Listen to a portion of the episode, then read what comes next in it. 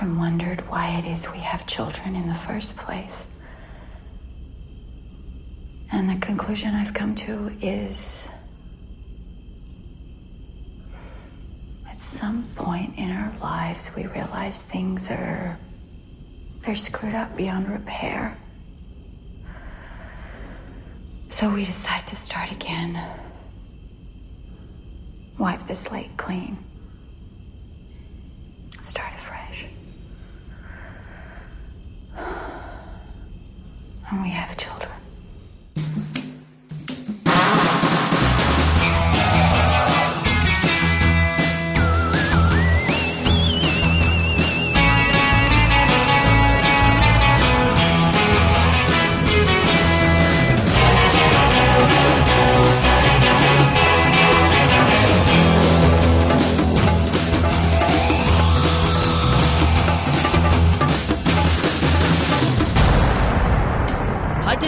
Dennis.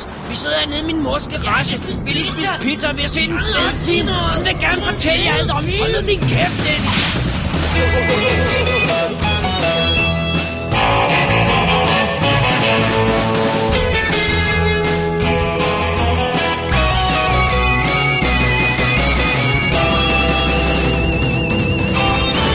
Double D's Definitive DVD podcast.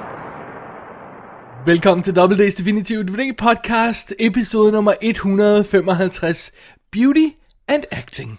Ja. Ja, sådan er det jo. Mit navn er David Bjerre, Og jeg hedder Dennis Rosenfeldt. og det her er et fucking explicit show, bare Oh lige så advarer lige om det up front her. Og øhm, det er jo også årets almindelige show. Første almindelige show, hvad det vil sige. Det er ret vildt. Kan det virkelig passe? Ja, Ja. det kan det godt. Et helt måned ind i. Ja. Kan det passe også, at vi er uenige om en lille sød indie-film, som vi begge to burde elske? Ja, du tager fejl. Really? Har Dennis også virkelig allerede fundet en titel, som er en bot- uh, bottom-liste for 2014 titel? Kan det passe, Dennis? Ja, desværre. Det er desværre sandt, ja. Åh oh, nej, og har jeg set dansk film igen? Det har du desværre. Oh my god. Hvad er det, der sker i den her episode? Og svarer vi altid på vores egen spørgsmål. Og så skal vi videre. Double D branded comedy her. ja, det, det, som vi i hvert fald selv synes er sjovt. ja, helt vildt sjov. Nå, Dennis, vi starter jo med lidt øh, mails og feedback her, som vi har samlet sammen. Ja, Hvad har vi først fra? Vi har fra onkel Larry. det er sandt. Øh, skal jeg tage den? Det kan du. Han skriver, Dags D&D, tak for et smukt og spændende top 10 liste show. God smag der. WWC. Øh, sæt. Ja. Men siger- World War Z. Ja. Øh, kunne I næste gang fortælle, hvad årets top salgslister er, som kontrast til jeres smagslister? US, Verden og DK-listerne, skriver han. Øh, det er sikkert chokerende, hvad der sælger og hvad der flopper. Det er... Øh, og kunne I lave jeres top- og bundlister over tv-serier? TV-serier er jo næsten federe end films nu. Næsten. True Detective, skulle han så. uh, well, gotta go. Keep up the good work. Kærligheden, onkel Larry. Åh, tak. Hvorfor har vi aldrig tænkt på at tage toplisterne med i, to- altså øh, salgslisterne Jeg har med i, ingen anelse. i vores top show? Fordi vi har, der har vi jo lidt salgslisterne for året. Det burde vi jo faktisk gøre. Ja, det er en super god idé. Det har jeg aldrig tænkt over før. Det synes jeg, at det er noteret. Ja, Øh, og øh, den der med tv-serierne. det er lidt et problem, for jeg ser jo ikke tv Du ser ikke tv-serier. Jeg, altså, det der jo er øh, problemet med den, det er, man bliver jo ikke ved med at se en tv-serie, hvis den er dårlig. Så bundlisten er jo nok lidt, så skal det lige være Hemlock Grove eller Så sådan kan noget. det være en liste over abandoned serier. Ja, det kunne det så være. Ja. Fordi at, at som regel vil, vil jeg i hvert fald ikke gide at se mere end et par episoder, hvis, hvis det bliver ved med at være konsistent dårligt. Good point, good point. Men, så du øh, vil sige en, en topliste over... Øh, Det vil være nemmere for mig at lave ja. ja. i hvert fald. Øh, fordi, Måske over bedste afsnit. God idé. Ja. Det, det skal vi nok kigge på til, til om et år. Skal vi prøve at huske det næste år her. Alrighty. Så har vi selvfølgelig også, selvfølgelig også, mail fra den kære Al. Ja, Eller rettere sagt, Allan Loftager. det er dejligt. Tager du den? Det gør jeg. Kære D&D, tak for et kort, men underholdende show. Det var fantastisk at høre anmelde de røde heste og Strangers on a Train. Hov, det skal I vist ikke læse højt, men det gjorde vi. Ah, det var vores surprise show her i sidste uge, og Allan har jo cleverly substituted de rigtige titler med andre titler. Ja, det er nemlig, fordi vi holder hemmeligheden gående. Det er jo det. Jeg ved, at Jylland normalt ikke indgår i WD's Danmarks kort. Et kort, der hvis normalt strækker sig til næsten grænserne for Storkøbenhavn. Ja, sådan mere eller mindre. Men jeg har i Jylland truffet en person, der hedder Dion. Så på vegne af alle, eller ham den ene, der hedder Dion, forventer jeg en dyb beklagelse fra jer. Vi spillede en, en karakter til i en film i Surprise Show, som hed Dion, tror jeg. Ja, Vi kan ikke komme så meget ind på det, fordi vi kan ikke snakke om film, men øh, det er noteret. det er noteret. Ja. Noget andet. Dennis, du siger, du ikke vil se Turbulence, men du bliver nødt til at anmelde Turbulence 3 Heavy Metal.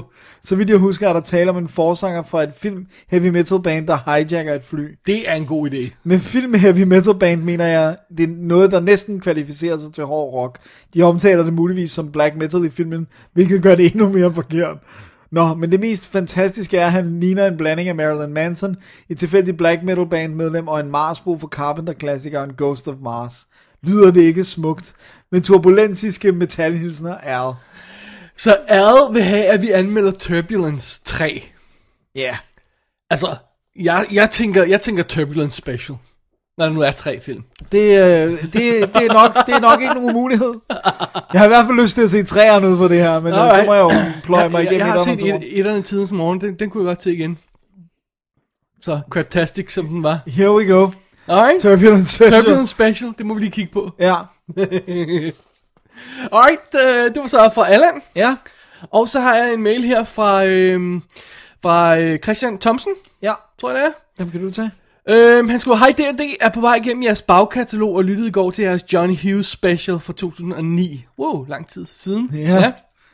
Måtte løbe hjem fra arbejde og kaste The Breakfast Club i afspilleren. Elsker, elsker, elsker den film. Den er, som I siger, perfekt. Ja. Ah, tak for god un- underholdning. Det er en fornøjelse at lytte til. I uden sammenligning Danmarks anden bedste podcast. Hvad er det for noget? Prøv at høre.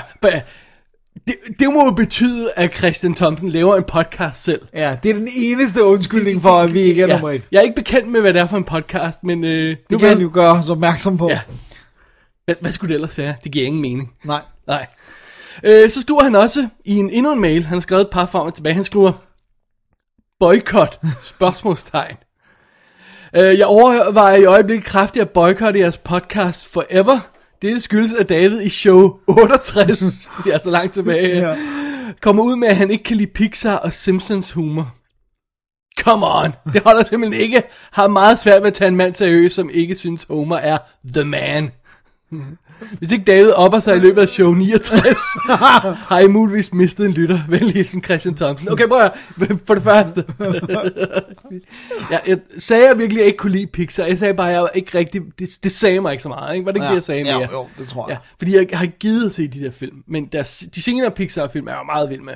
Ja, der, altså, jeg synes, der har været fedt. Du kunne godt lide Wall-E, ikke? Og, Jo, jo, alle de der ting. Ja. Prøv at høre. Simpsons humor? No. Jeg er bare ikke til Simpsons. Den fungerer ikke for dig. Jeg er, jeg, jeg, det er ikke engang det, at jeg ikke kan lide humoren. Det er det, at jeg fysisk hader karaktererne og har lyst til at kvæle dem. Så er der ikke så meget at gøre. Specielt Homer. Ja.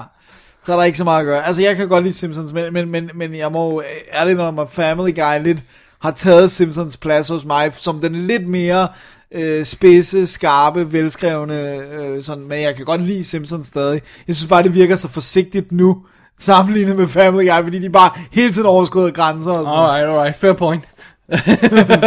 jeg, jeg foreslog ellers, øh, jeg skrev tilbage og foreslog, at vi kunne lave en, øh, en Dennis Only version af showet. Med- hvor vi med mu- muter min stemme. Altså. Det er hårdt arbejde. Men han skrev faktisk tilbage en tredje gang. han skrev, øh, boykotten er afblæst, da du undlod at hate alt for meget på Star Wars episode 2 og 3. Jeg er en af de få, som rent faktisk synes, det er ganske udmærket film. Sådan. Det var så surprise. Det var hurtigt. Hurtigt turnaround. Ja, så boykotten er afblæst. Det er. Øh, og Christian skriver videre, øh, kunne I eventuelt have tid og lyst til at anmelde en rigtig B-films klassiker engang? Uncommon Valor med Gene Hackman. Er det en B-film? Ja, du har også undret mig over beskrivelsen af B-film. Lad, mig lige læse færdig her. Uh, jeg sled et VHS-bånd op igennem 80'erne med denne perle på. Det er en fantastisk film, som fortjener en tur gennem møllen. Øhm, jeg tror, problemet er lidt det der med, at B-films øh, øh, stemplet er lidt, varierer lidt fra, fra person til person. Altså, jeg vil, B-film vil jeg sige sådan noget, du ved, øh, ej, det er måske nærmere C-film, sådan noget Asylum og sådan noget i den stil. Det er Ja. ikke... Øh, Trauma. Ja, ja, sådan noget i den stil. Altså det, at, at, at, at det er måske en cheesy film. Ja, det kan godt være, det er det. Ja. Eller øh, følelsesporno eller sådan noget. Øh, Ja. Jeg, jeg, jeg, Jeg synes, Gene Hackman gør det nærmest automatisk en A-film. jeg var lige ved at sige det, ja. Men hey, fair nok, jeg er da absolut øh, klar til at kigge på den. Det skal Ja. der ikke komme an på det. Nej, den vil jeg da også gerne se. Ja. Jeg har aldrig set den. Nej, nu kan vi lige not- det er noteret. Yes. Ja. Og øhm, det var fra Christian Thomsen, det Ja. der. Og så har vi en sidste Ja. øh, besked, som vi fik via Facebook. Bare lige en, en FYI. Yes, fra Kasper Sonic Jørgensen, som skriver, hey hey, sad lige og hørte episode 123. Ja, jeg er i gang med at catch up på alle de gamle episoder. Hvem er alle de her folk, der er ved at catch up på vores bagkatalog? Det er fantastisk. Ja, yeah, it's, it's great. Og der snakker I om John Carter. Kom i tanke om en fantastisk artikel om filmen, jeg læste, der giver et rigtig godt billede af, hvad der gik galt. Så er der et link. Øh, kan være, at I allerede har læst den, men hvis ikke, er den værd at tjekke. Venlig hilsen, Kasper. Aha. Det vil sige, at vi skal lige lægge et link i, øh, i shownoterne på det her. Så folk kan læse den Ja, artikel fordi der. den, har, nu, den er lige kommet ind beskeden, så jeg har ikke nået at læse artiklen endnu. Nej, men, Men, det, øh, jeg har ikke læst den før den artikel i hvert fald, så det bliver jeg spændende. Jeg ikke have læst den. Det må, det må du lige gøre noget ved. Spændende. Alright. Tusind tak til alle, der lige har sendt ordentligt slag, øh, øh, øh, stak feedback her. Det er skønt. Ja. Mere det. Simpelthen. Vi vil jo gerne øh, være i en position, hvor vi rent faktisk ikke kan nå al feedbacken i næste show. Ja, det ville være fantastisk. Simpelthen. Hvis det var sådan, vi blev nødt til at lave et special show kun med feedback. Oh, det vil jeg så. Åh, oh, det ville være godt. Hundredvis af fanmails, der venter. Eller folk, der sviner os til. Ja, anyway. Anyway. Begge det i går. Ja. Øhm, jeg tror, det er det. ja Så, så tror jeg bare, at vi skal have et break, og så øh, hoppe til første del af programmet, som er film, vi har set den her uge, som ikke er nye, men som vi har set alligevel. Og vi har rent faktisk set nogle film, selvom det er øh, øh, langt ind i året, men så har vi rent faktisk set, endelig set nogle film, fordi vi har lavet specials ellers. Men nu laver vi almindelige anmeldelser. Det er første gang, vi gør det sektionen. Wow. Jeg kan ikke, jeg kan ikke tilføje noget. Damn it. I, I know. Kom her. Shot of tequila, straight up. Yes, ma'am. I've been in this place for 20 minutes just to get a seat. Are you alone? Yeah, just visiting LA. Some people told me the food in here was really good. Good. It's not good. It's probably the best place to eat in all Los Angeles. It's excellent. I certainly hope so. I could die of starvation before I get something in my mouth. Første film i denne s- s- s- s- stak Ja, er endnu en af de der, hvad er nu det, du har kastet dig ud i film, Dennis? Hvorfor dog det? Ved du ikke bedre. ja, det er nemlig det. I hvert fald døm efter titlen. Ja, jeg har jo set Blood Creek, også kendt som Creek eller Town Creek og alle mulige andre varianter. Ja. Øh, som jo er en Joel Schumacher film. Excuse me? Ja. Helt tilbage fra 2009. Øh, og Har han lavet på det sidste? ikke rigtig noget. Den her, den, den fik jo ikke rigtig nogen chance. Altså, den, den fik en uges run eller sådan noget, så var det vist ud på DVD. Og, Right. øh, altså, jeg, jeg, han svinger jo meget, Joel Schumacher. Vi kan være enige om, at hans Batman-film ikke er særlig god. sådan Men jeg, jeg synes rent faktisk, han har lavet gode film. Han har lavet super gode film. Jeg, jeg Øhm. elsker Phone Booth, for eksempel. Og Ja. øh, hvad, Cousins var også meget god, ikke? Jo, og Lost Boys kan jeg godt lide, mm. og hvad hedder den nu, St. Elmo's Fire er fantastisk, well. og altså, så han har lavet cool ting, Men, men det her, det, grunden til, jeg må være helt ærlig, det, det er en gyserfilm, den handler om nazister og okkultisme, well, there you go. så det var det. How og, could you not? Og så, og så synes jeg faktisk, det var lidt sjovt, at Dominic Purcell var nok det store navn på det her tidspunkt, men det er altså Henry Cavill og Michael Fassbender, der spiller to andre store It's roller. not, you lie. Det er altså ret sjovt.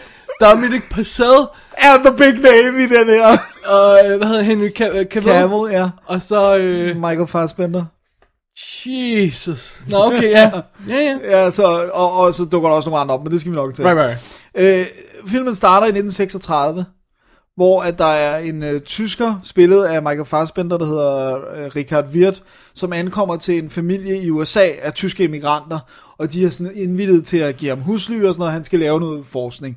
Det viser sig selvfølgelig, at han ikke bare er professor, nej, han er jo en tysk soldat, officer, okkultist og alt det her, og han er kommet, fordi at der er sådan nogle runesten, som nazisterne gerne vil have fat i, som skulle have magt.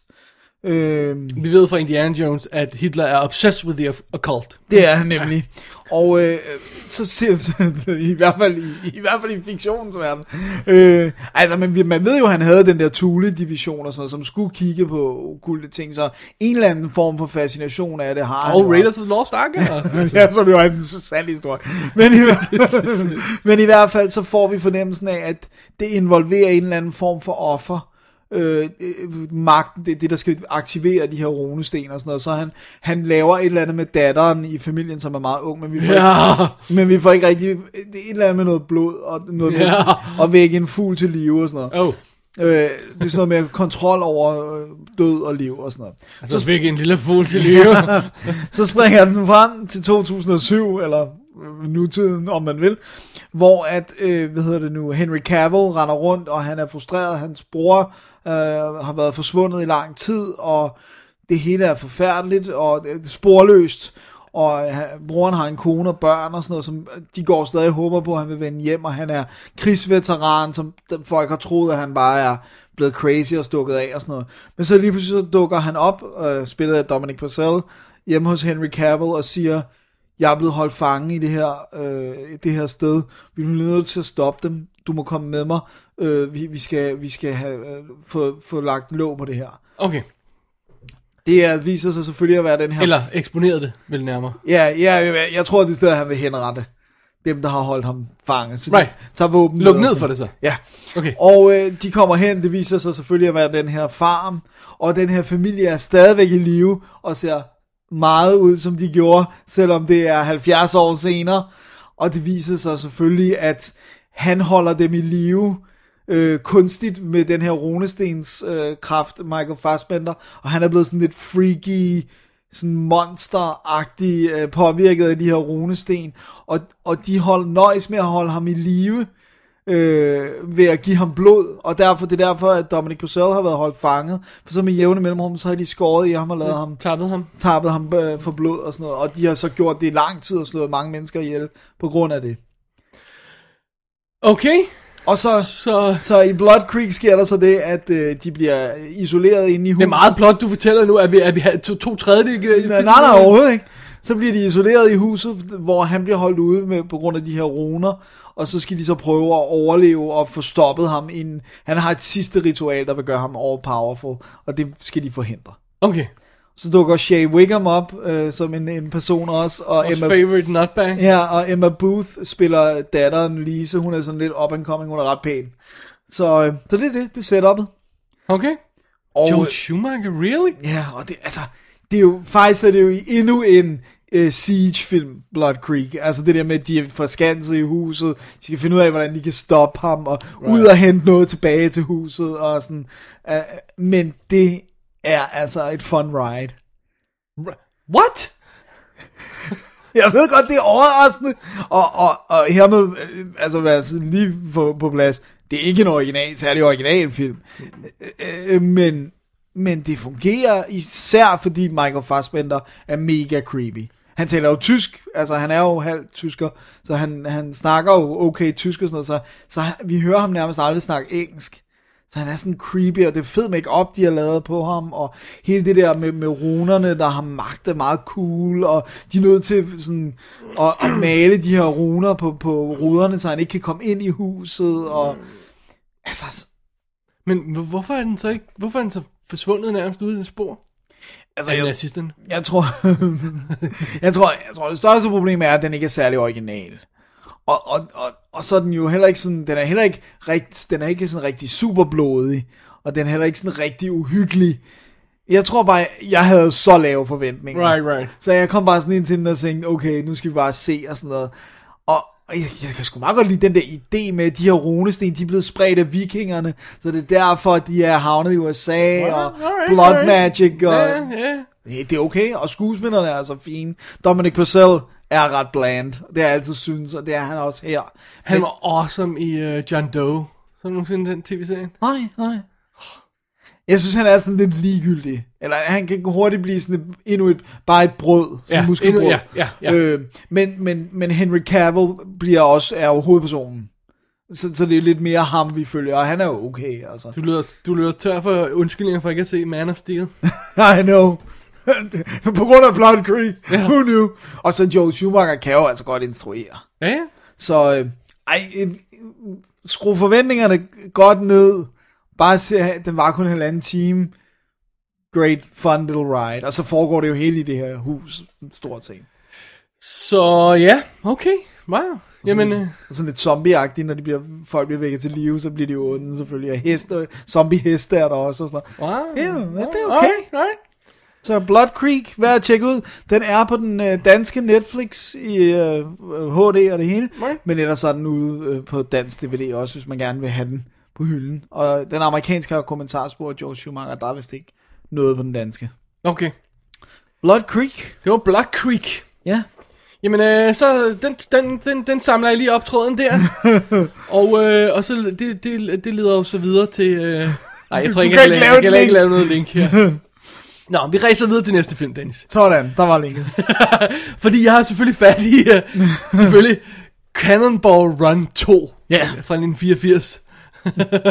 Fordi at øh, jeg havde lyst til at se noget åndssvagt. Ja, og Ja. noget du ved, du hygger dig med. Ja.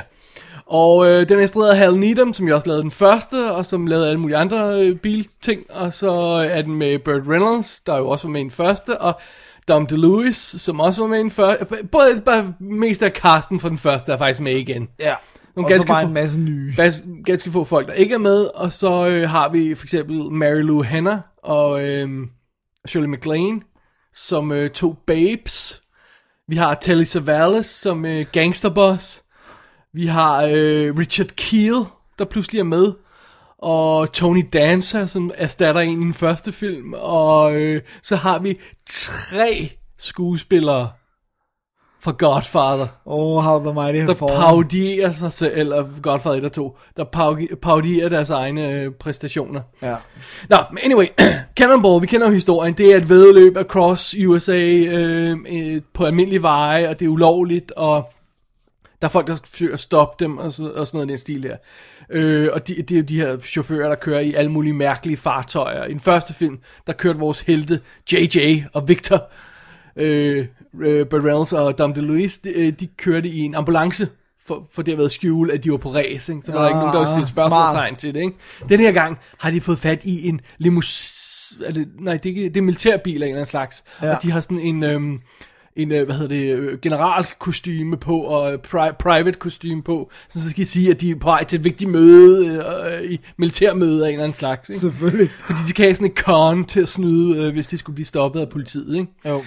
Øh, I den første film, der havde vi en, gu- en gut, der jagede dem decideret og forsøgte at stoppe det her øh, Cannonball Run øh, racerløb. Det har de ikke rigtigt i toren.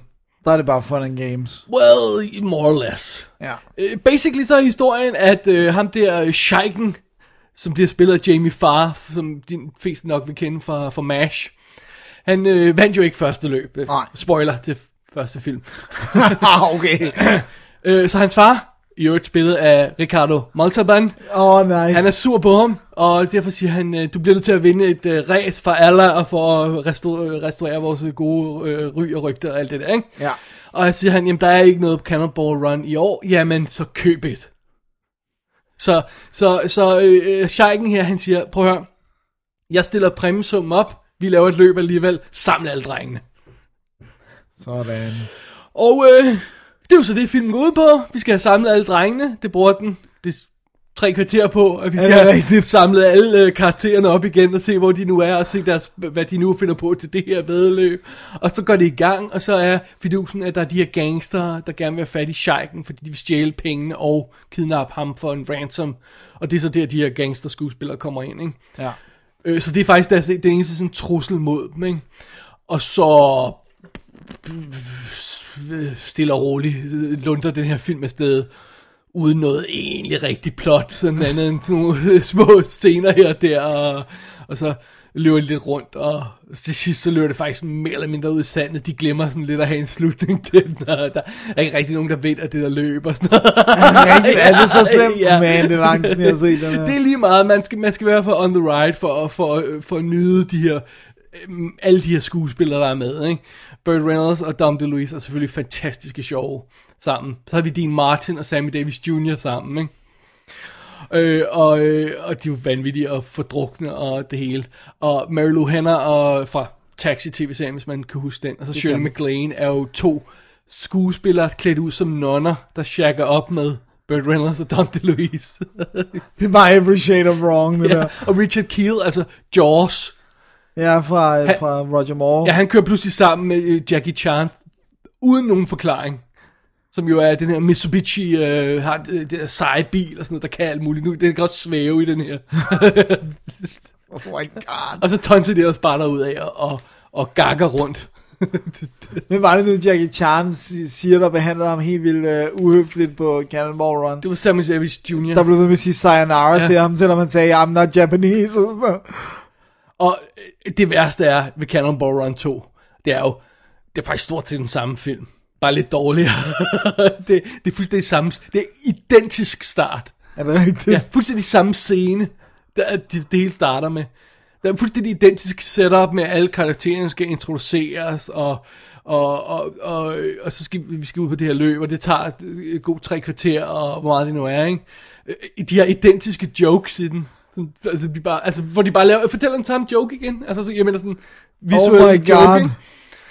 Øh, og, og, og så, jamen, når vi skal have Jackie Chan med igen, og så kommer ham der Jaws ind i stedet for, øh, uden forklaring. Altså, og, hvordan kan vi få ham lægen med igen? Om, om han, han, han kører sammen med Sheiken den her gang, ikke? For, for de, har, de har jo ikke ambulancen Nej. som cover fra den første Nej, nej, film. nej, så så de har ikke brug for en læge længere. Så, så Sheiken skal have en læge med. Ja, okay, fint, godt, go. Oh my god. Det, det er så øh, fucking stupid, det her. Ja. Det er simpelthen så dumt, men det er også fantastisk. Det er også lidt fantastisk, fordi det er så fuldstændig hammerne useriøst. Det er bare fordi, de, de, de har bare tænkt, det virkede, why fix it? Ja. Ikke? Vel, vi gør det bare igen. Ja. Ja, hiver alle de her skuespillere med, ikke? Alle folk ser ud som, at de bare hygger sig og gakker rundt, ikke? Det eneste, der sådan hurter en lille smule, det er, at de har, øhm, lad, os, lad os lige få deres rigtige navn på, Mo Green, Tessio øh, og Frank Pantangela, Pantangela, hvad hedder han? Pantaleon. Ja, whatever, fra, fra Godfather 2. De er de tre øh, øh, folk, der spiller de roller med. Øh, ja. Pantangeli, er det det, han? Ja. Ja. Øhm, dem har de med, og de skal sådan spille joke gangster, og det er jo altså, det er, det er, det er jo Godfather skuespillere. Ja, dem har man ikke lyst til at se sådan... Nej, det, det it, hurts a little bit. Det, det, det gør Der er ikke sådan nogen i rigtig i den første film, min første Cannonball Run. Altså Roger Moore var med der, og, og Sam Davis Jr. de her var også med. Der er ikke nogen af dem, der rigtig har fortjent bedre. De er sådan lidt... Ved, På det tidspunkt var de i hvert fald øh, lidt ja, ikke? ude. Øh, Jackie Chan har måske, men han, han, han, Han skulle, det var hans vej ind, ja, han, det er også fun and games, så, så, man, det er ikke så et problem for ham. Men det, det, det gør lidt ondt at se de her tre folk. Ja, man forbinder dem med noget lidt andet. Og Dennis, de har jo rent faktisk lokket Frank Sinatra med os. Har de det? Det har jeg glemt. Oh my god. Så det, Det bliver næsten ikke mere episk. nej. Så det er altså, det er øh, rehash af etteren, og så sådan kombineret med sådan en Wile E. Coyote forsøg på at kidnappe ham Sheiken, der er lagt ind over. Blandt andet øh, prøver de at kidnappe ham ved at have en helikopter med en magnet på på et tidspunkt. I shit you not. og så er det bare sådan inside jokes og se dem vælte rundt og Ej, hvor sjovt. Ja. Jeg vil vil sige, den er ikke lige så god som etteren. Nej. Og den løber altså også af sporet til sidst. De har blandt andet en gangster med, Dum Dun Dun kalder de ham. Øh, som er vildt dårlig karakter. Der slet ikke er spor sjov, at der, der slet ikke er, er, er godt spillet, eller en kendt skuespiller. Altså, sådan, det er slet ikke godt. Det er bare ikke godt, som, Nej. som, som fylder for meget. Og så til sidst, så øh, øh, falder det hele sammen. Vi sådan, øh, klæder sig ud i dametøj og løber rundt. Og, øh, det, det. og, slut, og så, hvem, hvem vinder løb? Det er lige meget. Slut, så er filmen slut. Er det rigtigt? ja, det er sådan noget. Uden at konstatere noget? Wow. Wow. Øh, man får at vide, hvem der vinder løb, men det er ikke sådan noget, de fokuserer på. Det- og det hedder altså Cannonball Run. Det er ikke så vigtigt. Nej, never mind that. så, ja, okay. Det er kun, hvis man virkelig vil have en, en eftermiddag på sofaen og bare kick back og have Og man fun. godt kan lide etteren. Ja. Så øh, Så Cannonball Run 2. Okay. Ja, ud og køre med de skøre, som den jo også hedder, ikke? Jo, det er en dejlig titel. Meget passende, med, vil jeg også våge påstå.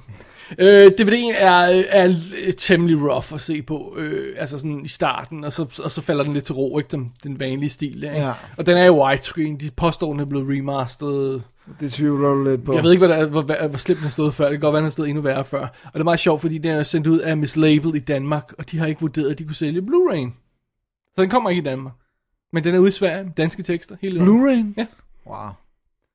Jeg ved ikke, om det er værd at opgradere. Nej, ikke hvis, ikke hvis transferen er rough her, så bliver den nok... Ja, ikke rough, bare den starter rough, og så bliver den okay. Okay. Øh, men altså, jeg, jeg tror ikke, jeg gider opgradere. Nej, Ej, ikke den der, så skulle det være etteren. Ja, den har jeg på Blu-ray. Har du det? Ja. Fantastisk. Det er awesome.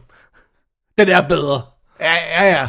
Det, jeg, jeg husker det også som, at jeg har set etteren mange flere gange, end jeg har set toeren. Det er der en grund til.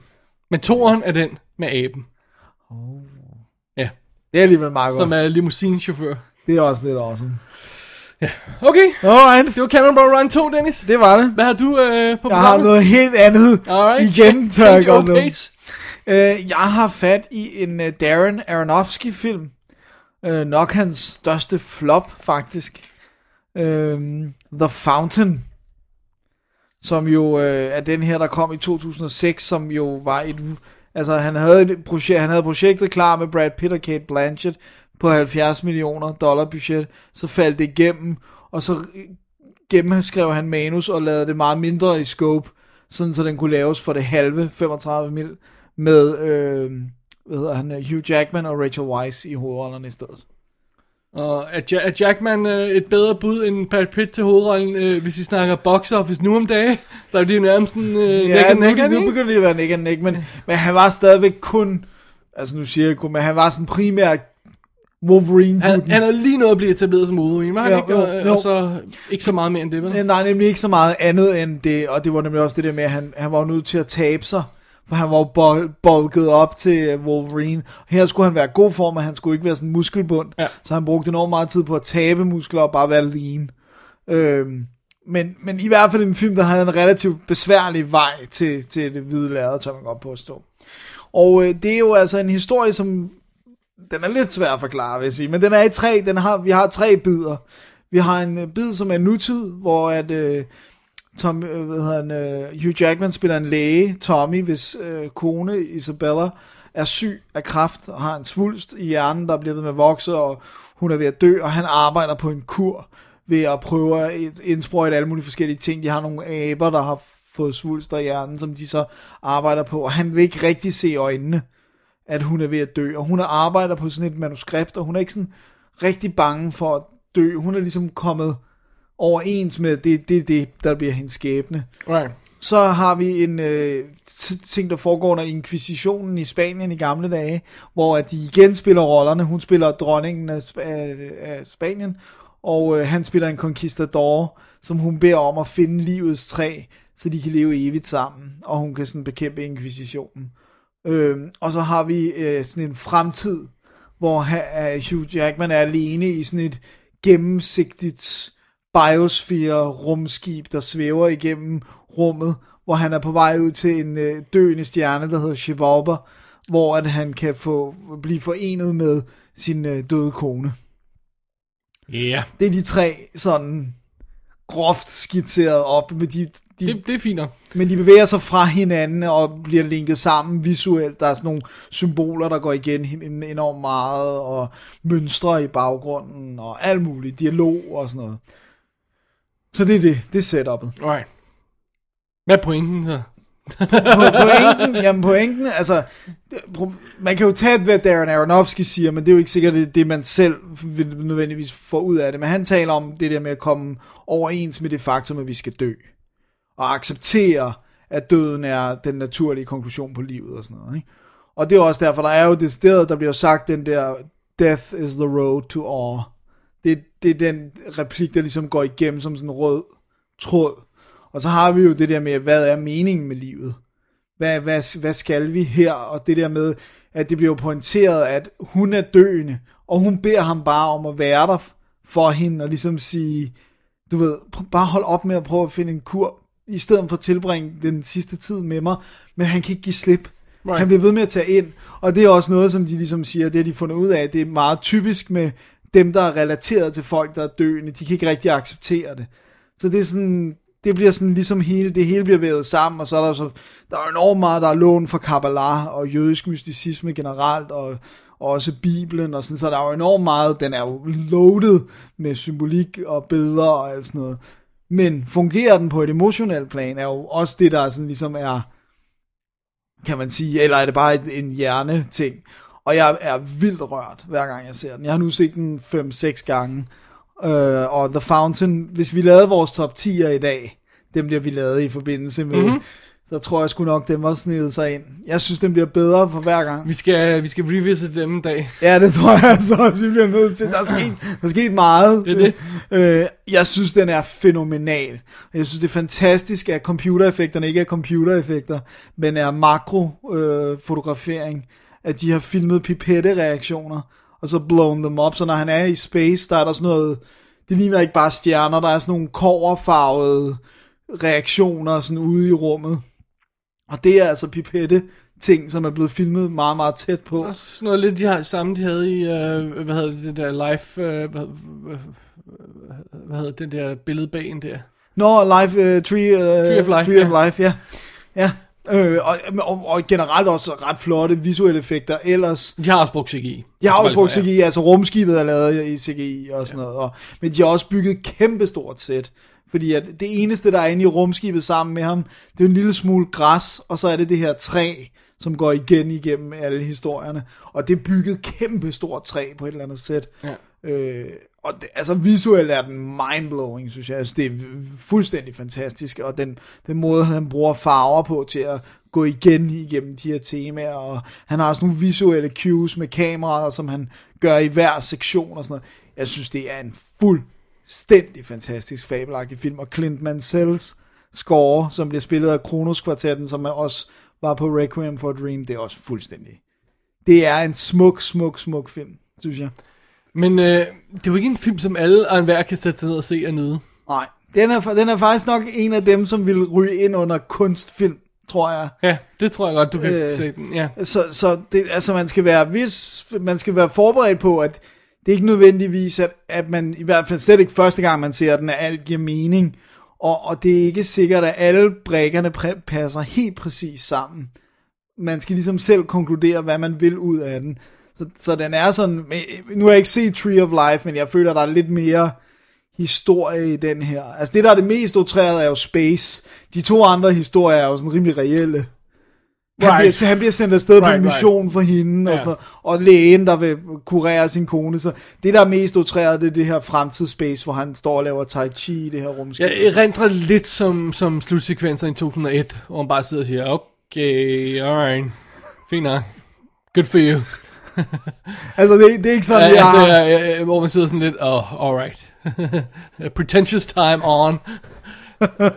altså i, i fremtidsrumsekvenser, Ja, ja, ja, ja. Hvor, hvor de andre er mere jordbundne, som du siger, ikke? Ja, altså, det er ikke sådan, Eller, jeg... eller midtersektionen er vel mere, mest jordbunden. Den er og mest og så- jordbunden. Så, der er også noget my, my, my, mystisk halløj i fortidssektionen, ikke? Jo. Så vidt jeg husker. Jo, øh, altså jeg, for mig er det det der med, hvis den ikke samtidig formåede at røre, røre mig, så vil det være det der med, så vil jeg også sige, så er det for meget kunstfilm, eller bare prætentiøst, men jeg sidder og tuder hver gang jeg ser Det er så- struktur til alt. Nej, det gør jeg kan vi godt ikke, nok ikke. Det kan vi ikke, altså... Det gør jeg ikke. Det, det, Der er masser af film, jeg ikke tuder Nej, til. en- øh, nævn en. Jeg tudede ikke til Blood Creek. Okay, there you go. Den forrige kan du nævne. Really? That's it. Det var lige, hvad jeg havde i tanke. Okay. Men ej, nej, jeg synes, den er, jeg synes, den er rørende, jeg synes, den er fantastisk, jeg synes, den er smuk. Det er godt håndværk. Jeg synes, det er et mesterværk. Alright. The Fountain af Darren Aronofsky, og, hvad, og at han gik fra den her til The Wrestler, det vil for evigt baffle mig. Altså, det siger vel noget, om, hvor... En smule om, hvor stor en fiasko den i virkeligheden var. Ja. På trods af, at den kunne koste 35 millioner. For han blev simpelthen nødt til at, at, At lave noget kommercielt. sig mod noget, der, der om ikke andet var kommercielt, så i hvert fald gav nogle, altså for folk overhovedet gad at se. Ja, For jeg tror, det er det, der er Fountains største problem. Det var sådan, hvorfor skulle jeg se det? ja. Den tog 16 mil øh, på, på, på, med et 35 millioner dollar budget. Og man tænker, jo, man tænker jo ikke, det er en vildt dyr film, men at den så ikke engang kan tage det hjem, det, det er lidt Det er ikke godt. det er ikke godt. Men der er også en comic book, som er baseret på det første manus, han jo så var nødt til at scale ned, som han selv har skrevet, og så fået øh, nogle tegnere til at tegne og sådan noget. Øhm, så vidt jeg husker, også noget med, at han optog kommentarspor og lavede ud på sin egen Det hjemmeside. er fuldstændig ikke? korrekt, ja. og det er altså stadigvæk tilgængeligt. Jeg tjekkede det i forbindelse med det her, og man kan stadigvæk gå ind og hente det, og det fylder ret meget, for det ligger i høj. Der er mulighed for i hvert fald høj lydkvalitet, så det fylder 350 megabyte eller sådan noget. Men, Men, men fordi øh, det gad, de, det gad de ikke at smide på DVD'en, og den røg bare ud. Ikke? det, det var, han var meget skuffet over, har han har selv sagt, at han var skuffet over, at han ikke fik lov til at lave mere ekstra materiale til. Der er special, altså sådan noget behind the scenes, og hvordan de lavede det der makrofotografering og sådan noget. Kan jeg vide, om det var fordi, de var bange for, at han ville sige, hvad han ville sige? På den, det på, godt at de, at fordi commentary skulle der ikke være, altså det, det, det kan han Det bare er det, optage og så præcis. smække på. Måske var det bare det der med, at det var ikke optaget, nu ville de bare have den ud, se om de kunne... Nå, recoup it. Ja, præcis, og så var det bare sådan, nu sender vi den ud. Fair nok. Men øh, Så det var The Fountain. det var The Fountain, og, som og, altså, og, sagde du noget om, at du så den på, du så den på jeg ser den på Blu-ray? Blu-ray, jeg, jeg har den engelske Blu-ray, så vidt jeg kan se, er ekstra materiale identisk over alle Blu-rays. Ja, der er og- også danske tekster på, så Ja. jeg ikke husker meget galt. Da jeg, har, jeg har læst mig til, at den tyske Blu-ray har bedre lyd, så den skal jeg lige have bestilt. Okay. Men øh, det var så The Fountain The Fountain. af Aronofsky. Alright. Så Som skal vi jo laver Nora, Nora nu. Ja, jeg, jeg, er lidt excited. I'm sorry. Really? Ja, jeg er på. Okay. Ud fra traileren, altså. Ja. Alright. så skal vi til noget andet. Så skal vi til noget andet. Gud, som jeg også er med på, så jeg skal Det er sandt. Du skal være klar, men uh, lad mig tage plottet. Hvad Ja. siger du til det? Det er helt i orden. Ja, vi har nemlig fat i en film, der havnede på min topliste over årets bedste film, og jeg synes rent at det var en anden plads. Det lyder rigtigt. Jeg er allerede i tvivl om, jeg skulle sætte den på første. Er det rigtigt? Øh, Dennis, skal vi ikke bare konstatere, at den også havde havnet på din, hvis du havde noget at se den? Det, og den kommer på min til næste januar. Aha. Vi har fat i Stoker. Ja. Yeah. Og øh, den er instrueret af Park Chan-wook, og ham kender vi jo blandt andet fra sådan noget som øh, Sympathy for Mr. Vengeance, øh, Old Boy og Lady Vengeance, den der trilogi. Ja. Og så for Thirst, vampyrfilmen, som vi anmeldte, som du elskede, som jeg havde. Ja. Og så Joint Security Area. Gud, ja, det var, tidens det var en af de første ja. sydkoreanske film, jeg så. Og så er den skrevet af Wentworth Miller. Ja. Altså, Prison. hovedrolleindhaveren i Prison Break. Det er- Skuespilleren har skrevet den her. Ikke baseret på en roman eller sådan noget. Han har sat sig ned og skrevet det her effing manuskript. Fucking manuskript. Det er bizarrt. Øhm, historien er jo sådan, øh, hvad skal vi sige, en anelse vag og simpel. Så hvis vi bare skal skære, den lidt hurtigt ud i pap her, så går Stoker ganske enkelt ud på, og det er også det, der er et af problemerne, den er svær at sælge baseret på sin historie, for der er meget lidt i den. Ja. Det handler simpelthen om en ung pige, India Stokes, spillet af øh, Mia Wasikowski. Ja. Kauska? Vasikowska. Ja. Øhm, som vi blandt andet har set i Jane Eyre, eller Alice in Wonderland, hvis man holdt sig igennem den. øh, hendes far er død. Ja. Øh, han bliver spillet i flashback af Dermot Mulroney. Altså øh, Richard Stoker er død. Ja. Og øh, nu er, skal de jo, de har vi starter med begravelsen, og hendes mor er selvfølgelig øh, rigtig ked af det. Evelyn, spillet af Nicole Kidman. Ja. Og så er det hendes onkel, øh, altså farens lillebror, Charles, eller Charlie Stoker, ankommer til huset og skal bo med dem i et par dage. Bliver spillet af Matthew Good fra øh, Watchmen. Og alt muligt andet. Og han er lidt mærkelig. Det, det er vist mildt sagt. Der er noget galt med onkel Charlie. Ja. Og de har aldrig set ham før. Jeg har aldrig set ham før. Han ankommer der, virker mystisk. Han er sådan en person, der pludselig står bag ved en, når man øh, vender sig om. Ikke? Øh, Og... Så har han snedet sig op uden at sige noget. Ja, og det bliver så lagt oven i, at øh, den kære India Stokes jo heller ikke just er den mest normale, veljusterede teenager. Nej. Hun er lidt væk i sit eget drømmeland. Så øh, vi har den her øh, lille teenage pige, eller hun, er, hun bliver 18, øh, når, når historien starter, ikke? Eller lige efter historien starter, er det ikke der? Jo. Øhm, hun vader rundt i den her trance af sin egen verden, og ind i den kommer der den her mystiske onkel Charlie-karakter, der ved et eller andet, og sådan får presset sig ind i familien, får smidt sig ind hos, øh, hos moren, og, og alt sådan noget. Og er lidt øh, slæsk og laver god mad til dem. Og, og og øhm, mærkeligheder følger. ensues. Ja. det er meget svært at få mere plot på den, er det ikke? Jo, altså, fordi så afslører man for meget jo. Ja, og... Øh, Altså, vi kan, jeg synes godt, vi kan sige, at der, det, der ulmer under overfladen, altså, eller på en eller anden måde, det, at det er noget voldsomt. Ja, for faren er jo, er jo blevet øhm, er jo Bilu- dræbt i et øh, biluheld, ikke? Så Jo. jeg husker det er, ikke? Ja. Og der er et eller andet. De, de siger, det er meget mærkeligt. Hvorfor var han derude? Hvad skete der der? Og sådan noget, ikke? Og er det ikke lidt mystisk, at onkel Charlie kommer og bor i huset og sådan noget? Ja, og det bliver, han virker allerede lidt for glad for moren. Ja. Og, Jeg tror lige så godt, vi kan sige det øh, fra start her. Jeg, jeg, jeg ser meget den her film som lidt sådan en moderne eventyr. Ja. Jeg føler mig hensat til lidt sådan et... Øh, Måske mere Grimms eventyr end H.C. Andersen. right. Sådan et, et, et mystisk med... Jeg var lige ved at sige, vi er nu det så øh, onkel, men øh, øh, stedmor, den onde stedmor og, og sådan noget er på øh, spørge i kulisserne, og øh, den unge prinsesse, der skal øh, opfy, opfylde en eller anden øh, spådom eller sådan noget. Det, det er sådan lidt den, det, det, den tanke, jeg går i, når ja, jeg ser den her ja. film, ikke? Øhm, og og øh, vi har den her underlige øh, karakter India, som hun kan ikke lide at blive rørt. Nej, hun kan slet ikke lide engang sin mor. kontakt. Og, øh, og hun, du ved, hun er den underlige i klassen. og Hun er meget kontrær også. Og sådan, Ja, hun er en øh, lille bratty teenager, uden at være det. ja. Det er Meget... meget... Hun er sådan en emo, goth-agtig ja. chick. og det er alt sammen meget mærkeligt.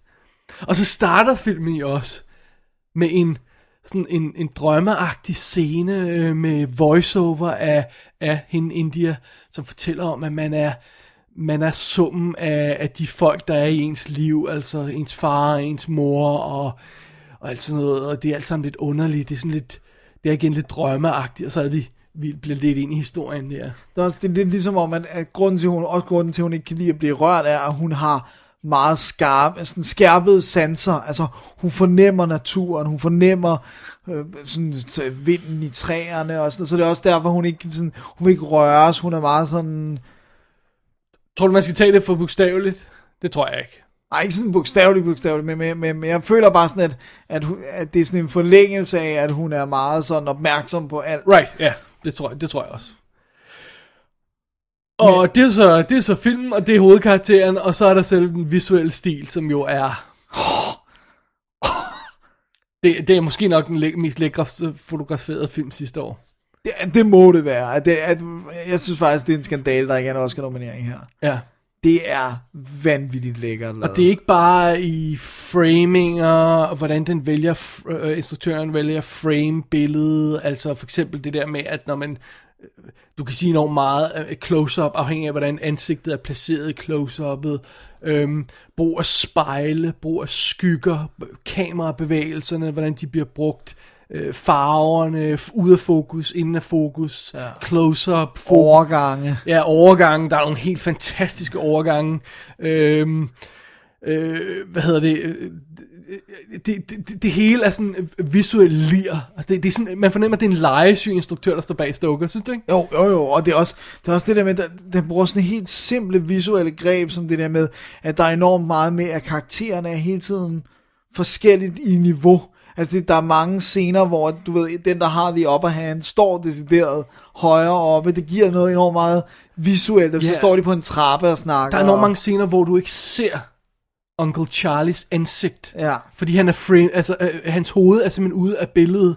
Og så er der en anden karakter i billedet, som om at han er skjult for os, ikke? Ja. Og det er ikke sådan, så det virker, åh oh, gud, og symbolsk og hav og fint, ikke? Det er bare sådan lidt, det er sådan legesyg stikken til publikum mere, end det egentlig er sådan en øh, selvfed kunstinstruktør, der har lavet det. Det er mere sådan, jeg ser det i hvert fald. ja, absolut, og det er også, og det er også, altså det er også set-designet, huset er mega fedt, og der er en kælder, som vi får bare sådan, Hvad, hvad tid er vi i?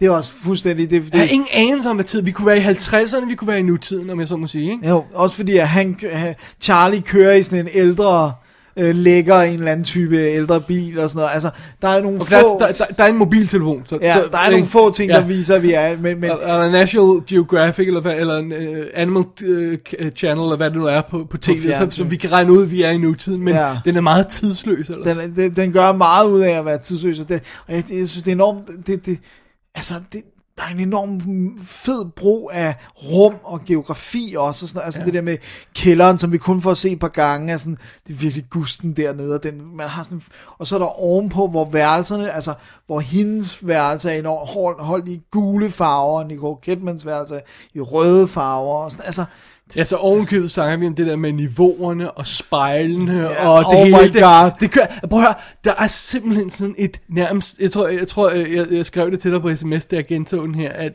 det, der er et, et skræmmende visuelt overblik og overskud over den her film. ja, det er der. Det er et festfyrværkeri Ja. af visualitet. Jeg, jeg kan godt forstå, at, at der måske er nogen, der kan se film og så blive skræmt til døde over, hvor gennemført den er.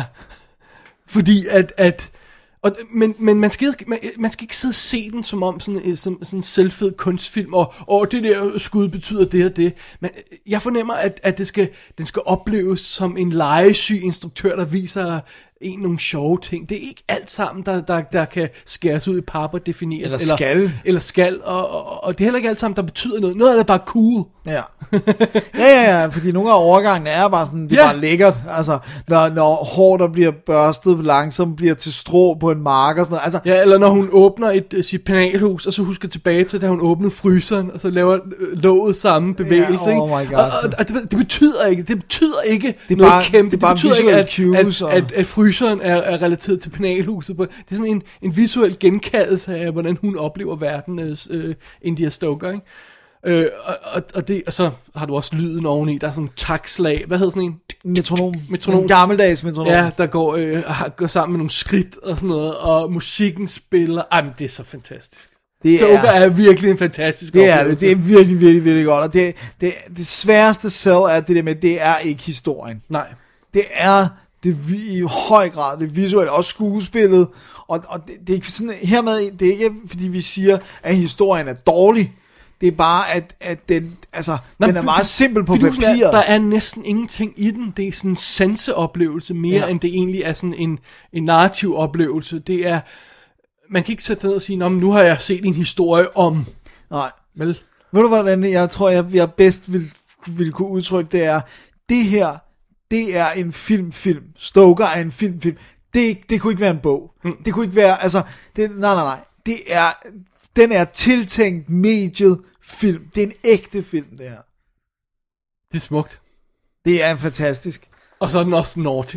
Det er den også. Og, og øh, hun er hot, og desværre er Nicole Kidman lidt for øh, Botox face. Åh, det er synd, ikke? Det er, det er den eneste fejl, finger, jeg vil sætte på filmen, det Ja. er, at, at øh, Nicole Kidman, det virker i rollen. Ja, for hun skal være så- sådan følelses Ja, men hun kan nærmest ikke bevæge sit, øh, sin pande mere. Nej, det ser helt... Og så hendes læber også blevet de der, øh, ikke botoxet, men det, det er sådan, når man Når de fornemmer, får at noget... de strammet op, eller hvad fanden de er. nej, det ser helt forkert ud.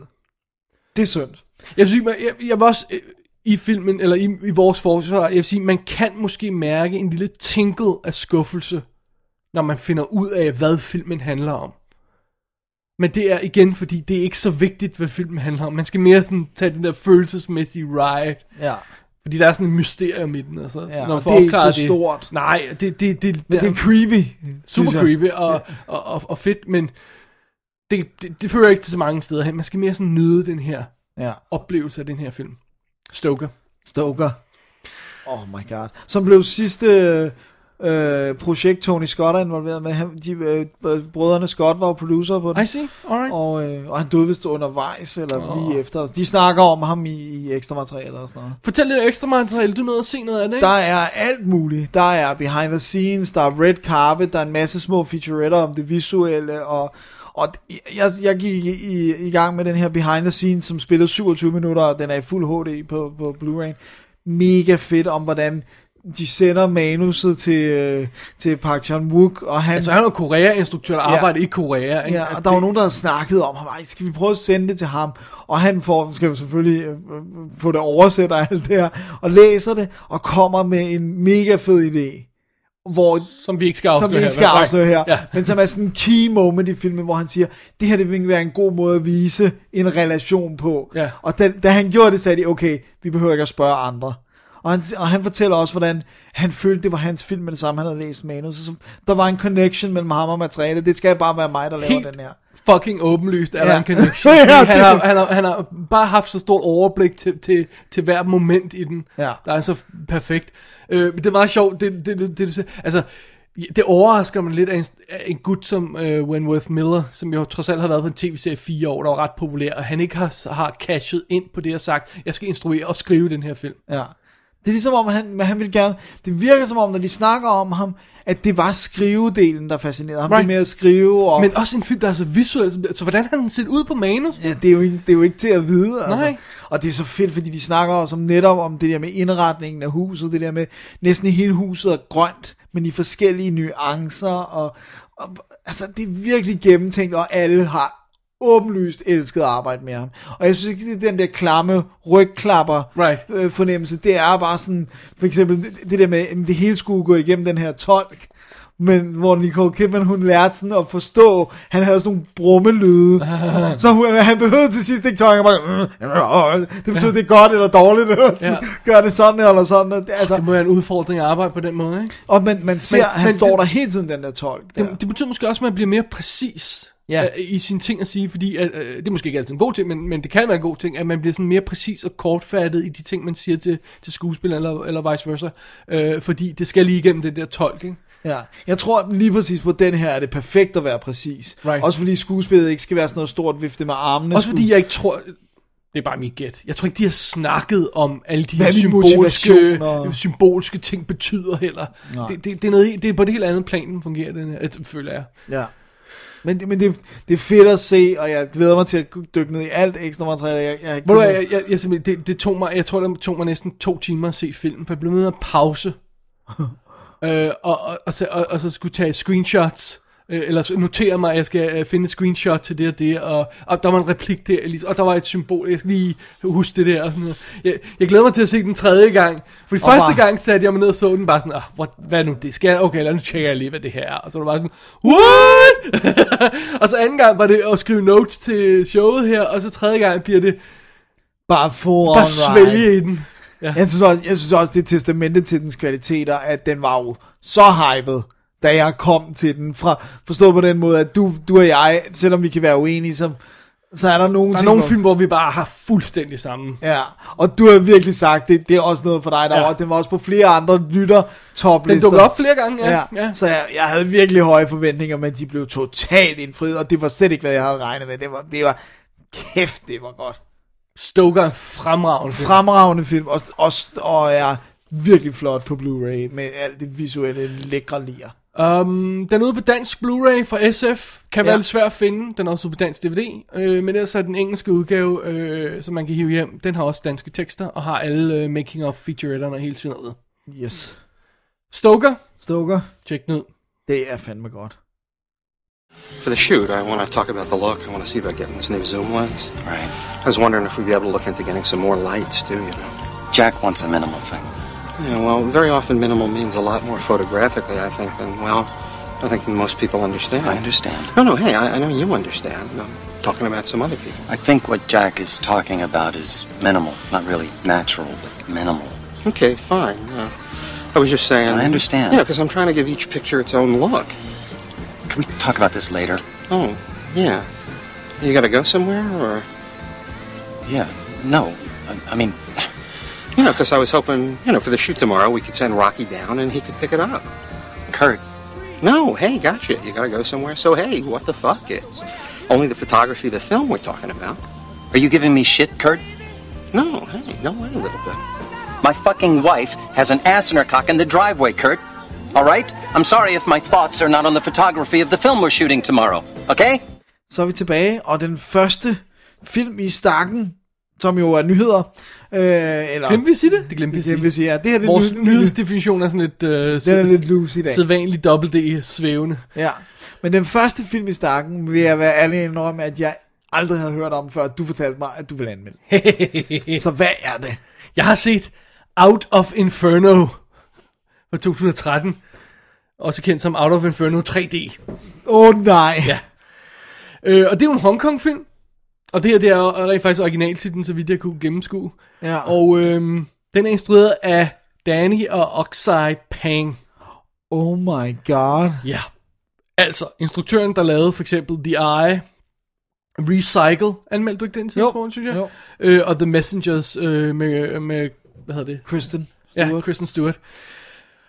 Og øh, det er en brandmandsfilm. Ja. Ja, simpelthen. Så det er Det er det. helt vildt. Og øh, det er deres første 3D-katastrofefilm og bla bla bla, alt det her og sådan noget. Øh, Ja, alle mulige firsts. De Ja, men før vi kommer alt for langt ud i, hvor meget first der er ved den her, så lad os lige hive fat i, at det er en rimelig banal historie. øh, vi har øh, Kwang, tror jeg vi kalder ham, spillet af Lau Ching Wang, hvis man måske, har, han er med i nogle af de her fede Hong Kong film fra 90'erne, Full Alert, Expect the Unexpected, øh, og så er han også med i sådan som Mad Detective, sådan noget nyere noget, ikke? Jo. Øh, han spiller den ene bror, den ældre bror, og så Louis Coe spiller Kong, Kong, Kong tror jeg, han siger, ja. Øh, så vi har set sådan noget som øh, Election eller Connected. Uh. Altså de nyere, titler, der ting, ikke? og ja. helt tilbage for, øh, for Bad Boys Only med, med Suchi. Og så har vi Angela Lee, som jo var med i The Eye også. Ja. Hun spiller, hun skriver, det står som Lock her. Det er altså ikke sådan, de siger det i filmen. Jeg ved ikke, hvordan det udtaler Lock. Hun spiller den ældre brandmands kone. Sådan. Så vi har de her to brødre, Kwang og Kung. Altså Lau Ching Wang og Louis Ko. Ja, Tak. fint. Øh, og de er, den ene er ældre end den anden selvfølgelig, og øh, da de, øh, da de, hvad hedder det, det, det starter sådan med, at de bliver hævet ind til sådan en møde hos deres onkel, tror jeg det er, eller sådan noget i den stil. At han, han øh, vil, vil lave sådan et nyt øh, brand prevention firma, hvor de sådan arbejder på at sikre steder mod ildebrand og sådan noget. Og lillebroren der, han er på, han siger, den er, den er med på, det lyder som en god idé. Øh, og storebroren siger, no, det går ikke. Øh, jeg, jeg holder fast i min, min liste. Jeg, jeg bliver ved brandmandsstaben, ikke? Jo. Øh, og så bringer vi fire, øh, fire år øh, frem i, i tiden, hvor vi de to brødre så ikke har snakket sammen siden. Åh, oh, de bliver uvenner over det. Ja, det må man, det må man sige. Og øh, storebror er selvfølgelig stadigvæk brandmand, og han har en kone, og der er gravid, og hun vil gerne have, at han, holder, han trækker sig tilbage fra det der, fordi det er et farligt job, og sådan noget. Han, han har jo den her med, at han, alle liv er vigtige, han skal redde alle liv, og øh, så, øh, lillebroren er så ved at åbne det her nye firma, på et, eller nyt kontor for det her firma, i et, øh, et højhus på 40. 20. etage. Selvfølgelig. Ikke? Øh, og han har den her filosofi, at i stedet for på at redde et liv, så stop, at der overhovedet er ild. Ikke? Altså Ja. ja. for, forebygge ild, i stedet for på at redde et liv. Ja. For det er ikke godt nok for ham længere. Ikke? Så de har sådan forskellige filosofier og tilgang til tingene. Men Dennis, der sker der jo hverken værre eller bedre det. Jeg kan næsten regne ud, hvad der sker. Altså, vi er i et højhus. Ja. ikke? Vi har et fest på 40. etage. Selvfølgelig har vi det. Nej, selvfølgelig er der et unattended øh, øh, kosteskab, eller hvad det, det, det, et eller andet. Hvorfor skal det altid være Ja, det, det er ikke et kosteskab her, men det er sådan noget, du ved, vedligeholdelses øh, øh, janitor øh, rum, whatever, og, og der er nogen, der overser en glød, og en glød bliver til ild, og ild bliver til mere ild, og pludselig er der vanvittig ild i hele den her bygning, og brandvæsenet bliver tilkaldt, og storebror dukker selvfølgelig op. Ikke? Og hans kone er netop inde hos sin læge for at blive sin fødsel, hvad hedder sådan noget, Ja, øh, ja, ja, øh, hvad hedder scanning? Ja, lige præcis. På i et øh, I et- højhuset. i det højhus der, hvor, hvor lægens kontor ligger, ikke? Oh my god, de pejler på. Ja. Øh, og skal vi så have det normale katastrofe-setup med 100 karakterer, der skal, øh, der, der skal øh, etableres, før vi går i gang med noget som helst? Nej, det skal vi ikke. Vi går bare fuldstændig rock on på. Vi har lige fået sådan... Og vi, vi ser, om der er, der er et par der med en lille datter, om der er to unge folk der, der arbejder hos sådan en diamant øh, gut, som prøver at stjæle noget fra ham. Øh, så er der øh, en vagt og hans øh, far, og... Øh, go, ild! så så det, det, det er ikke så meget, vi får, vi får, vi får wasted på karakteretablering, ligesom i de gamle katastrofefilm, hvor de brugte den første time på det, ikke? øh, og så er det selvfølgelig, når, når det først går i gang, så har vi en faste dobbelt-D-sætning. Øh, alt går galt. Ja, det gør det. ja, øh, vandpumperne går i stykker, og ilden breder sig, og øh, cementen knækker, og de, de søger tilfugt i et rum, og så er det pludselig sådan, øh, hvad er det, der står oppe i væggen der? Wow, brandfarlige kemikalier, oh nej!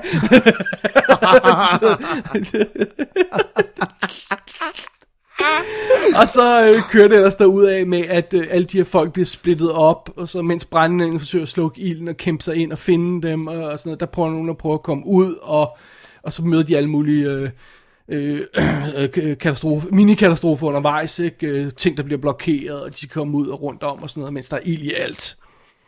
Og det er Out of Inferno. Som, vi, som lidt underligt til, Har du ikke Ja, af- det ikke hedde Out of the Inferno? Jo, eller der, der, der, Der mangler et eller andet. der, det, det er som om nogen, der ikke helt kan engelsk, der, har, der, Præcis. der har fundet på den det engelske det titel. første, jeg tænkte. Oh well, anyway. Og det er simpelthen det, den er. Ja. Det er klassisk brandmandsfilm, og det er rimelig cool lavet. De har de slår afsted meget godt afsted med ild, øh, ildscener indendørs. Desværre, hver gang de klipper ud til, øh, og man ser huset udefra, så er det ikke særlig godt lavet, fordi åbenbart er røg ekstra svært. For, altså, jeg troede egentlig, ild øh, var, var det sværeste øh, stadig, men det, virker- det, det slår ret godt afsted med. Måske også fordi, de altid skyder med noget ild på sættet. Ja, fordi, og så bare ac- accentuere det. Ja, eller, øh, og så siger om der er ild i den her væg, og så når vi, øh, det kan man se behind the scenes, men der er ild i den her væg, og så når vi kommer ind i rummet, så er der ild i alle vægge, ikke?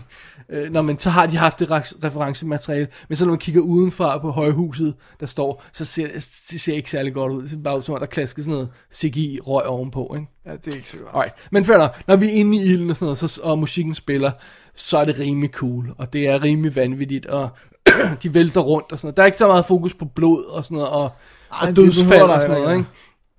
Men øh, hvis man vil se en god brandmandsfilm og, øh, med sådan lidt anderledes twist, så synes jeg sagtens, man kan se Out of Inferno. Øh, jeg synes, der, der mangler en lille smule mm, energi i øh, det visuelle stil lidt i starten. Og jeg spekulerer på, om det er simpelthen fordi, de har skruet lidt ned for det på grund af 3D. At de er blevet en anelse mere forsigtige med, hvad de gør, sådan så at det ikke bliver alt for... Hissigt. Ja, og så det virker, mås- måske virke bedre i 3D, tænker jeg. Ja, det er lidt for Fordi konservativt måske i starten. En anelse. Bare sådan en lille... Altså i forhold til, hvad andre Hong Kong film kan, ikke? Så, så, Ja. en lille Jeg forstår smule. godt, hvad du Ja. mener. Øh, og, og, ja. Jeg er ikke sikker på, at jeg helt er med på, hvad der sker i slutningen. Øh, nogle gange har vi nemt af, at der måske er en replik eller to, der ryger på grund af underteksterne. Ah, Øh, fordi pludselig er det sådan om øh, vi er fanget i en elevatorskagt, og så skal vi hoppe over og gøre det. Hvorfor var det egentlig, de skulle gøre det? Det kan godt være, at jeg kiggede væk lige, da den replik var på i et sekund. Ikke? Nogle gange så går det også lidt de hurtigt. skifter nogle gange så Ja. hurtigt teksterne på de der Øhm, og øh, for selvfølgelig får vi hele turen med slow motion øh, løb i armene på hinanden, mens klavermusikken spiller til sidst med de overlevende. Altså, nu siger jeg jo ikke, Ja, hvem, hvem det er, fordi overlever. alle overlever naturligvis ikke. Det er klart. Nej. Øh, og, så, og, og så er det, som det skal være, ikke? Jeg synes det er meget sjovt. Men jeg synes ikke, den er helt op at ringe. Nej, men det, mindre kan også gøre det. Ja. Hvis det er underholdende, så er det sgu fint. Og det er meget sjovt, de snakker om, at øh, det, øh, jeg mener, at de sagde det i, i featuretten, at der, Nå, men det, det er sådan en kæmpe øh, Hongkongs første øh, brandmandsfilm, eller sådan noget i den stil der, ikke? Det er det faktisk ikke, fordi Lau Ching Wang har faktisk lavet en i 97, der hedder Lifeline. Så, Så ikke helt rigtigt. men det kan være, det bare lige var for promotion skyld. Men til gengæld kunne jeg godt følge med i promotion, fordi den 15 minutters featurette, der er på, har engelske tekster. Ah, det er da meget fedt. Ja, og så får vi lov til at se behind the scenes, hvor meget der er optaget, hvor meget der er green screen, hvor meget ild de rent faktisk har haft på sættet øh, undervejs, og sikkerhedsforanstaltninger og sådan noget, og det, det er meget fascinerende for eksempel det, at man kan se, at øh, nogle af scenerne, hvor der er en, der bliver begravet under sådan et, et skrivebord, eller fandt fanden det er, der vælter ned over ham, og en væg, og sådan noget, ah, hjælp og rør, og sådan noget. Altså, når, når man ser det behind the scenes, så kan du helt tydeligt se, det er alt sammen noget skumgummi. altså. Men, det, men illusionen virker Når, når musikken spiller, og der er ild overalt og sådan noget, så lægger jeg i hvert fald ikke mærke til det i film. fedt. Så Out of Inferno, Ja. meget sjov lille film, ikke? Ja. ja. Jeg har Blu-ray for Hongkong, der står det 3D på, men det er altså også 2D-versionen i, og den er region A. Okay. Den er låst. Ja. Så det. Så det. Out of Inferno, Out, of the Inferno. Out of the Inferno. Dammit, mangler et the. Ja. Så skal vi, Okay, så skal vi videre. så skal vi videre til noget helt andet. Hvad har du, Dennis? Jeg har jo set en film, på trods af, at jeg havde meget lave forventninger til den, så besluttede jeg mig for, nu vil jeg skulle give den en chance, lad være med at lytte til alle dem, der brokker sig, alle dem, der ikke brokker sig, og alt det der. Så jeg har set The Great Gatsby, altså Baz Luhrmanns udgave af The Altså, Great Gatsby. Oscar-nomineret Great Gatsby. Hvad fanden var det, den blev også nomineret? Og det kostymer, scenografi, der. øh, whatever. Ja. Ja, nogle, nogle tekniske priser. Ja. Øh, med Leonardo i, øh, øh, hvad hedder det nu, øh, Gatsby-rollen, og så Tobey Maguire. Så var der nomineret til scenografi? Nu bliver jeg helt i tvivl. Ja, det, det, Og det, ret kan være. ja. Det kan vi finde ud af. Ja. Men i hvert fald, øh, den er jo baseret på øh, F. Scott Fitzgeralds klassiske Jazz Age roman, Som du har læst? som jeg har læst, og som jeg elsker, Okay. og synes er fuldstændig fantastisk. Første warning flash. ja, første warning flash her. Øh, Dennis, vil du gøre mig en tjeneste? Ja. I stedet for at fortælle, hvad filmen handler om. Hvad handler bogen om? Jamen, altså... Bogen handler jo, at, at altså, fortællerstemmen er den samme, Nick Carraway, altså, Tob, som bliver spillet af Tobey Maguire, filmen, som bliver ved, det handler om, hvordan han støder på den her øh, Gatsby-karakter, som er sådan en rigmand, som har sådan lidt mystisk fortid, og hvordan han bliver suget ind i hans maskineri, og så handler det faktisk om en væmmelse ved det her topmålet af kapitalismen, inden det crasher, hvor vi bare, du ved, smider om os med penge, og der er, vi holder de vildeste fester, hvor folk bader i champagne, og de her Charleston-kjoler til pigerne, og drugs, og øh, live orkester inde i stuen, og altså, så det er sådan et opgør med den her sådan overflodskultur. Øh, og så er det en kærlighedshistorie mm-hmm. også. Men, øh, Fortæl lidt mere om det. Øh, altså, det, det, det handler jo om, øh, hvad hedder det nu, øh, vi ser det jo igen udefra fra Caraway, hvordan han observerer øh, hans kusine, øh, Daisy, og hendes øh, stormende forelskelse med, med Gatsby-karakteren. og hun har altså en mand, øh, altså hun er gift med en anden end Gatsby, så det er jo sådan en illicit affære, kan man En sige. anden rig mand, ikke? Jo. Eller relativt rig. Ja, ja, og ja. han er også velstående, sådan, så, så hun, hun er jo ikke, hun er ikke en karakter, der bliver tegnet et særligt positivt lys, fordi det er sådan lidt ligesom om, at hvis bare du har penge, så, så er det okay.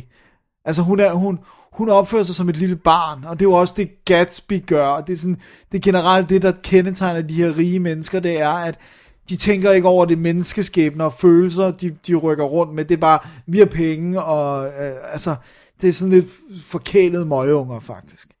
Er det en spoiler at snakke om, hvad bogen bevæger sig hen mod øh, i, i slutningen af konklusionsmæssigt?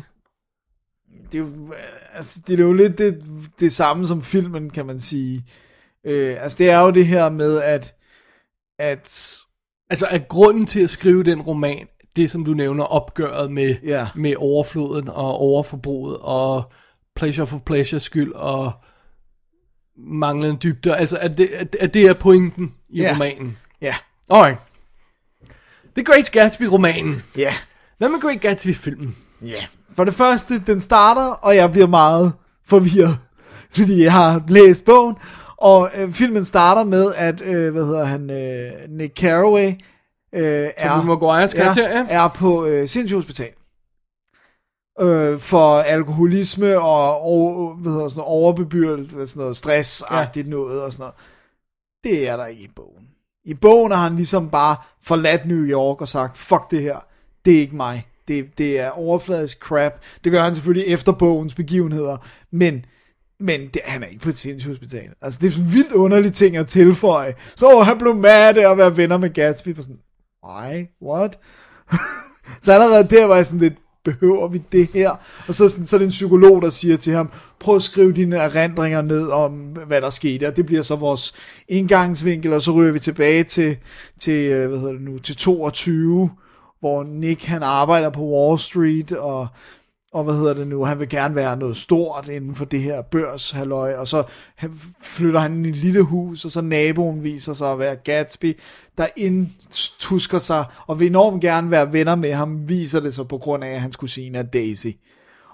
Og så, Alright. og så følger vi den forelskelse, hvor at hendes mand, han har jo været mega ude, han har jo også haft affære og alt muligt, men Daisy, hun skal i hvert fald ikke rende rundt og lave noget. Og der er vi så i det der vilde fest og haløjse og Ja. arrangement og sådan noget.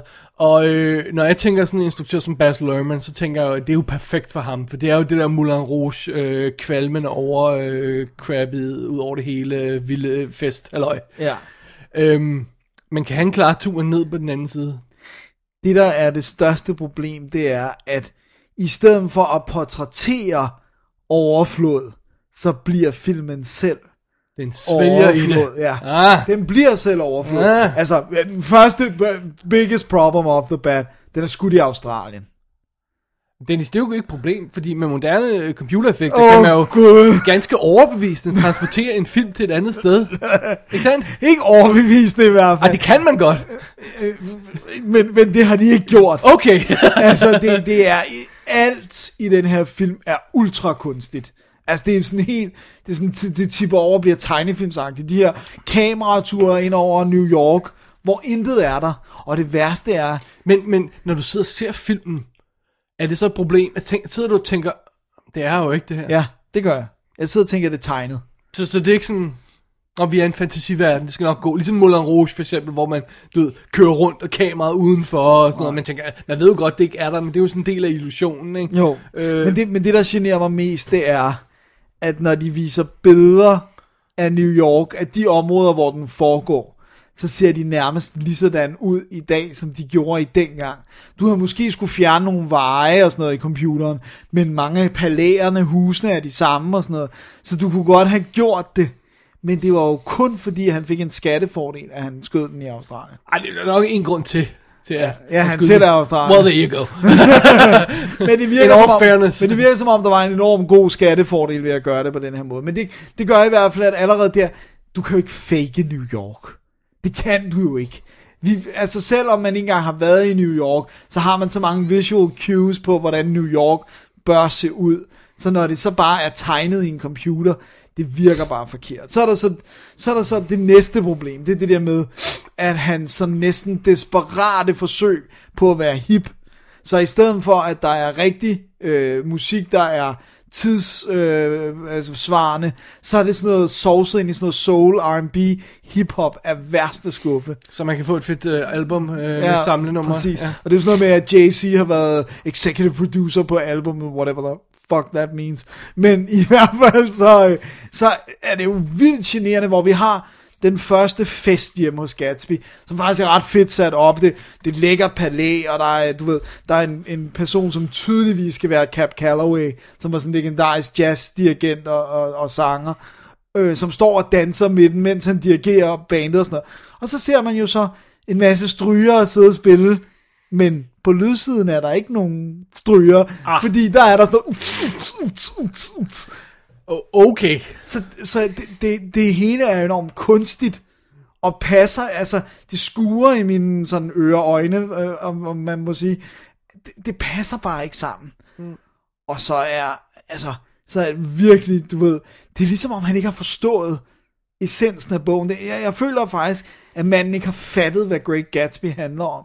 Hmm. Og bare sådan har været sådan, åh, det skal bare handle om det her lækre damer, lækre mænd, og de har flot tøj og sådan noget. Det er bare sådan, What? What are you doing? Det giver ingen mening. Det passer ikke sammen. Jeg synes, Carrie Mulligan, hun spiller fint. Jeg synes, hun er Bland McBlanson. Altså, hun passer overhovedet Spiller ikke. ind. Daisy? Ja, og hvis man tænker sådan på, at det skal ligesom være, at på trods af, at hende og Gatsby ikke har set hinanden i mange år, så har han carried a torch for her igennem alle de, så bare sådan lidt, hun er jo så kedelig at se på. Uh, hun, hun ligner sådan en, der er dime dozen, ikke? At, Jo. at de næste fem chicks også vil se sådan noget i det tid. Præcis. Og hendes veninde, øh, som nu kan jeg ikke engang huske, hun bliver spillet. Hun har en brunette veninde, som, som lidt bliver venner med Tobey Maguire. De er faktisk kærester i bogen. Han bliver også, Nick Carraway-karakteren bliver kastet i et, i et mere patetisk lys, end han er i bogen. Han er jo nærmest sådan en stumbling, øh, sådan, jeg kommer fra landet ind i den store by, Ja, sådan en gris efter Ja, sig, ikke? Ja. præcis. Og det er han heller ikke i bogen. Han har en kæreste, han har et liv. Han, altså, han bliver, ja, han bliver suget ind i Gatsby-maskinen, men han er ikke bare sådan en, altså, I filmen er han der nærmest kun som fortæller stemme, ikke? Altså nærmest som, som det, der observerer Gatsby. ja, og så er han Uden, uden at der, have sin egen identitet nærmest, ikke? jo, ja, præcis, og han bliver så fascineret af ham Right. og livet, og, Han bliver sådan lidt gay for ham, ikke? ja, og så skal han ligesom sætte ham og, altså, Gatsby beder ham om at få fat på Daisy og sådan noget. Og så, altså, efter midten kører den her film fuldstændig af sporet. Altså, Må, må jeg sige, den bliver en total bomber. ja, Ik- ikke på den fede måde, hvor man Nej. bare siger, det er jo kedeligt her. ja. Og den spiller altså... Når festen holder op, ja. Er der jo ikke noget indhold tilbage i filmen. Nej, og det, og det er også fordi, at den, han, vil, have, han vil gøre filmen for stor. Altså, den spiller 142 minutter. Det behøver Det gjorde den altså. gamle også, ikke? Ja, ja, Altså, men Redford den er også forfærdelig. Ja, well. det sjove er, at alle siger jo, at den bedste filmatisering, det er jo den, der er lavet i 29, men som er gået tabt. Det er en af de der, øh, eller er det 27? Ej, det må du ikke hænge. 27, 29, men det er en af de der film, som ikke blev bevaret, hvor den blev brændt, eller whatever. Ja. Så man har kun traileren, som så også ligger på den her Blu-ray. Den siger man, den fulgte bogen bedre, men alle andre forsøg har været forfærdelige. Der er også lavet en musical, Broadway musical. Altså, En miniserie også, ikke? Ja, der, ja. Er, ja, ja, for en 5-6 år siden eller sådan noget. Det, det er bare ikke godt. Altså, de kan bare, de, de, de bliver et produkt af det, som bogen kritiserer, nærmest konsekvent, altså. Det er ikke godt. Altså, jeg, det eneste, jeg kan sige, det er, at jeg synes, Leonardo spiller godt. Og jeg synes, han har lidt af Han er den... enormt sympatisk. Han er enormt sympatisk, og jeg synes, han har lidt af den der forelskelse, som man, øh, altså, det moment, hvor de ser hinanden, bortset fra, at hun ikke er pæn, så er der lidt af det der magi. Right. Men da jeg så filmen, og jeg, jeg øh, har ikke set øh, den her historie før overhovedet, Nej, og det går op for mig, når det var bare en kærlighedshistorie.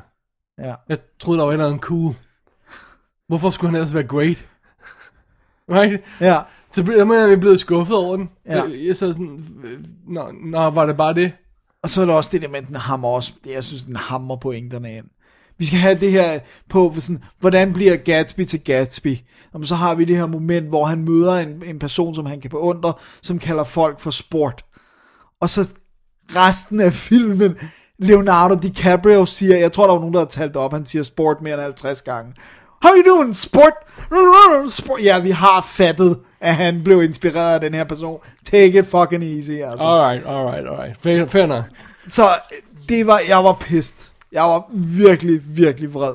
Og du har brugt to og en halv time på den. Ja, og jeg har købt den på Blu-ray. Åh, oh, there you go. Som øh, jeg vælger at beholde i min samling, fordi der er alt muligt interessant ekstra materiale om tiden. Og om Fitzgerald, om perioden, ligger produceret og sådan noget. Men det er sjovt at se behind the scenes. Baz Luhrmann er fuldstændig oblivious for, at han har lavet en lortefilm. Og sådan, ja, vi var ude at scoute, og alt lignede jo virkeligheden. Men så skød vi det i Australien. Bare sådan, what, hvad, det giver jo ingen mening. Han, prøv at høre, han lavede de to film. Ja, Strictly Ballroom, Romeo and Juliet, som er fantastiske. ja. Og jeg øh, kan godt lide Moulin Rouge. Well, Jeg det er der ikke så mange andre, der kan. Nej, Øh, men efter det, så har han bare, øh, så har han gået ind i sådan en spiral ja. af selv til, altså Australia, ikke? Hvem fanden så den? Hvem så Ingen, den? ingen. Jeg så traileren, tænkte jeg, you gotta be. Oh my god. Men, Ja. men, men i- altså, han er, han sidder også flere gange og siger, "Jamen, jeg var ikke sikker på, at jeg var den rette til materialet. No, det var du så ikke. Som jeg skrev i min uh, Wolf of Wall Street anmeldelse, så, så kunne jeg virkelig godt tænke mig at se, hvis, hvis Baz Luhrmann havde lavet Wolf of Wall Street. For jeg tror, han kunne få det der, det der øh, hvad hedder det, overflod og, Ja, og til at være pengefixering. Det kunne han have fået til at leve. Og så at Martin Scorsese havde lavet Great Gatsby. Ja. Også fordi det er, du ved, old school America style. Det, øh, du, Det han, jo, kunne, det, han, han, kunne, er, det er jo en New Yorker film. han, han kunne sænke tempoet lidt. Øh, han kunne lave det mere classy, mere cool. Øh, han kunne vende tilbage til sine rødder, ikke? Jeg tror, det, kunne være godt samspil at bytte om på de her to. Ja, jeg føler også bare, at det er helt, det er helt forkert, at det er en Australier, der laver den her ærke. Det er en ærke amerikansk historie. Ja, ikke en ærke amerikansk film, Dennis. Det kan man vist roligt sige, det ikke er. Og den, den blev jo ikke noget flop, det havde jeg faktisk troet, den gjorde. Nej, nej, det blev faktisk en overraskelse. Ja, 351 millioner dollars. Jeg er bange for, at det her bliver den Great Gatsby, der kommer til at stå for Deres gamble page år, de flyttede den jo fra december sidste år til sommeren i år, for at undgå Oscar-season, og for at, fordi de måske godt vidste, de ikke var... Det var ikke de, en de ikke havde, havde en chance op, op mod alt det andet, og så kom de op i sommeren, og så hey, it paid off. Ja, så... øhm, Ja. Ja, så det, var Alright. det. det var Great Gatsby. Det var Great Gatsby. Ude på Blu-ray, hvor den selvfølgelig står... Altså, Flawless. Men der er ikke ud fra, at den er skudt på digital, fordi den er jo øh, den er skudt 3D, ikke? Jo, den er sgu digital, det er der ingen tvivl om. Alrighty. Alrighty, så har vi skal så, videre. Det skal vi til et andet land. Kan Vi man- skal sænke forventningerne en smule, i hvert fald i større, øh, forhold til format, Og og hvor, budget, hvor og- store armbevægelser vi har. For vi skal nemlig have været i en dansk film, Dennis. Det ved vi jo alle sammen, Så hvordan kan det går. man næsten ikke sænke forventningerne mere. Vi skal nemlig have fat i øh, filmen baseret på Jussi, øh, øh, hvad hedder hun? Øh, Adler? Han, han hedder Jussi. Ja, han, Adler, Adler Olsens Olsen. roman, Kvinden i buret. Ja. ja. Og øh, Kvinden i buret, Dennis, det er jo en, øh, det er jo en øh, krimi. En De er jo- rigtig krimi. De, har du læst bøgerne? Nej, jeg hader at læse krimier. Nå, okay. Alle krimier? Ja, I don't like it. Men du kan da godt lide sådan... Det, Jeg kan godt lide at se krimier. Detective. Jo, jeg, jeg, kan godt lide, jeg kan godt lide Sam Spade og sådan Well, there you go, men, men, ja. Men sådan nogle øh, moderne danske ja, det læser jeg ikke. krimier. Okay, fint nok. Og øh, Nikolaj selv har rent faktisk skrevet manuskriptet. Åh. Oh. Ja. Og Mikkel Nørgaard har instrueret, det var ham, der bragte os Clown The Movie, og instrueret 42 afsnit af Clown, TV-serien og Anna Pil og sådan noget. Så, så er vi klar over, hvor, hvor vi ligger henne der, ikke? Ja. Ja. Nikolaj Likos spiller Karl Mørk, som er øh, sådan en, øh, en, en egentlig betjent, afdanket betjent, har har jeg lyst til at sige lidt. Du ved, committed, fokuseret. Og Dennis, Åh oh, nej, han har et problem med autoriteter. det har han! Jeg skulle lige... Åh, hvor er du kom den? det er fantastisk. Som, øh, som simpelthen øh, i, i filmens startscene øh, øh, øh, er, er mere eller mindre skyld i, at en af hans eneste kol- kollega bliver dræbt, og en anden bliver, bliver, bliver skadet, fordi han, øh, han ikke gider vente på backup. Så han bliver sådan demoted, og de skal gøre et eller andet med ham, så han bliver sat øh, ansvar, af- da han kommer tilbage efter du ved, komme på fod igen. Da han kommer tilbage til jobbet, så bliver han sat i, øh, i spidsen for den nye afdeling Q, som er sådan basi- basically en cold case afdeling. Ja. Hvor de skal gennemgå gamle sager, finde ud af, om der er overset noget, og så skrive en rapport og arkivere det. Fint nok. Og det er kun ham, der arbejder. Men han får lige tilfældigvis lidt hjælp fra en, øh, fra en anden gut, som bliver spillet af Fares Fares. Er det? Ja, Assad hedder han. Så øh, Fares Fares har vi jo set i Snapper Cash. Ja. Eller Safe House, hvor han spiller Ja. en af bad guys. Og den der Cops, også den svenske Ja, Cops. Zero Dark 30 er han også med i. Ja. Det er altså meget fint. Og øh, øh, du ved, øh, øh, Mørk, det, han gider ikke rigtig at lave det der crap. Han sidder og kigger på de her sager, og what the hell. Men så falder han lige over en sag. Og det er historien om en ung pige, en ung politiker, der hedder Marete Lyngård, som er forsvundet. Øh, eller man går ud fra, at hun har begået selvmord. Men han kigger sådan på den her sag og siger, nej, det virker underligt. Det virker ikke som om det... Ej, der er noget galt der. Og så havde vi for flashback, hvor vi ser øh, hendes liv, og hun har en, bro, en bror, der er, øh, hvad hedder sådan noget, Handicappet?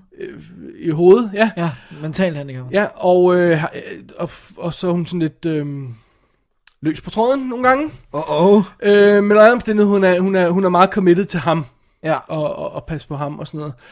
Og øh, hun bliver basically, og det er jo sådan lidt, det er jo i titlen, Ja. I virkeligheden burde man helst kunne se den her film uden at vide noget af det her, men det kan man ikke rigtigt, for det er i titlen, Ja, og og det på er forsiden på coveret coveret, og det hele, ikke? og i Så hun- traileren. Hun bliver simpelthen kidnappet af en ukendt mand, og placeret i en tryktank, og får at vide, du kommer aldrig nogensinde ud.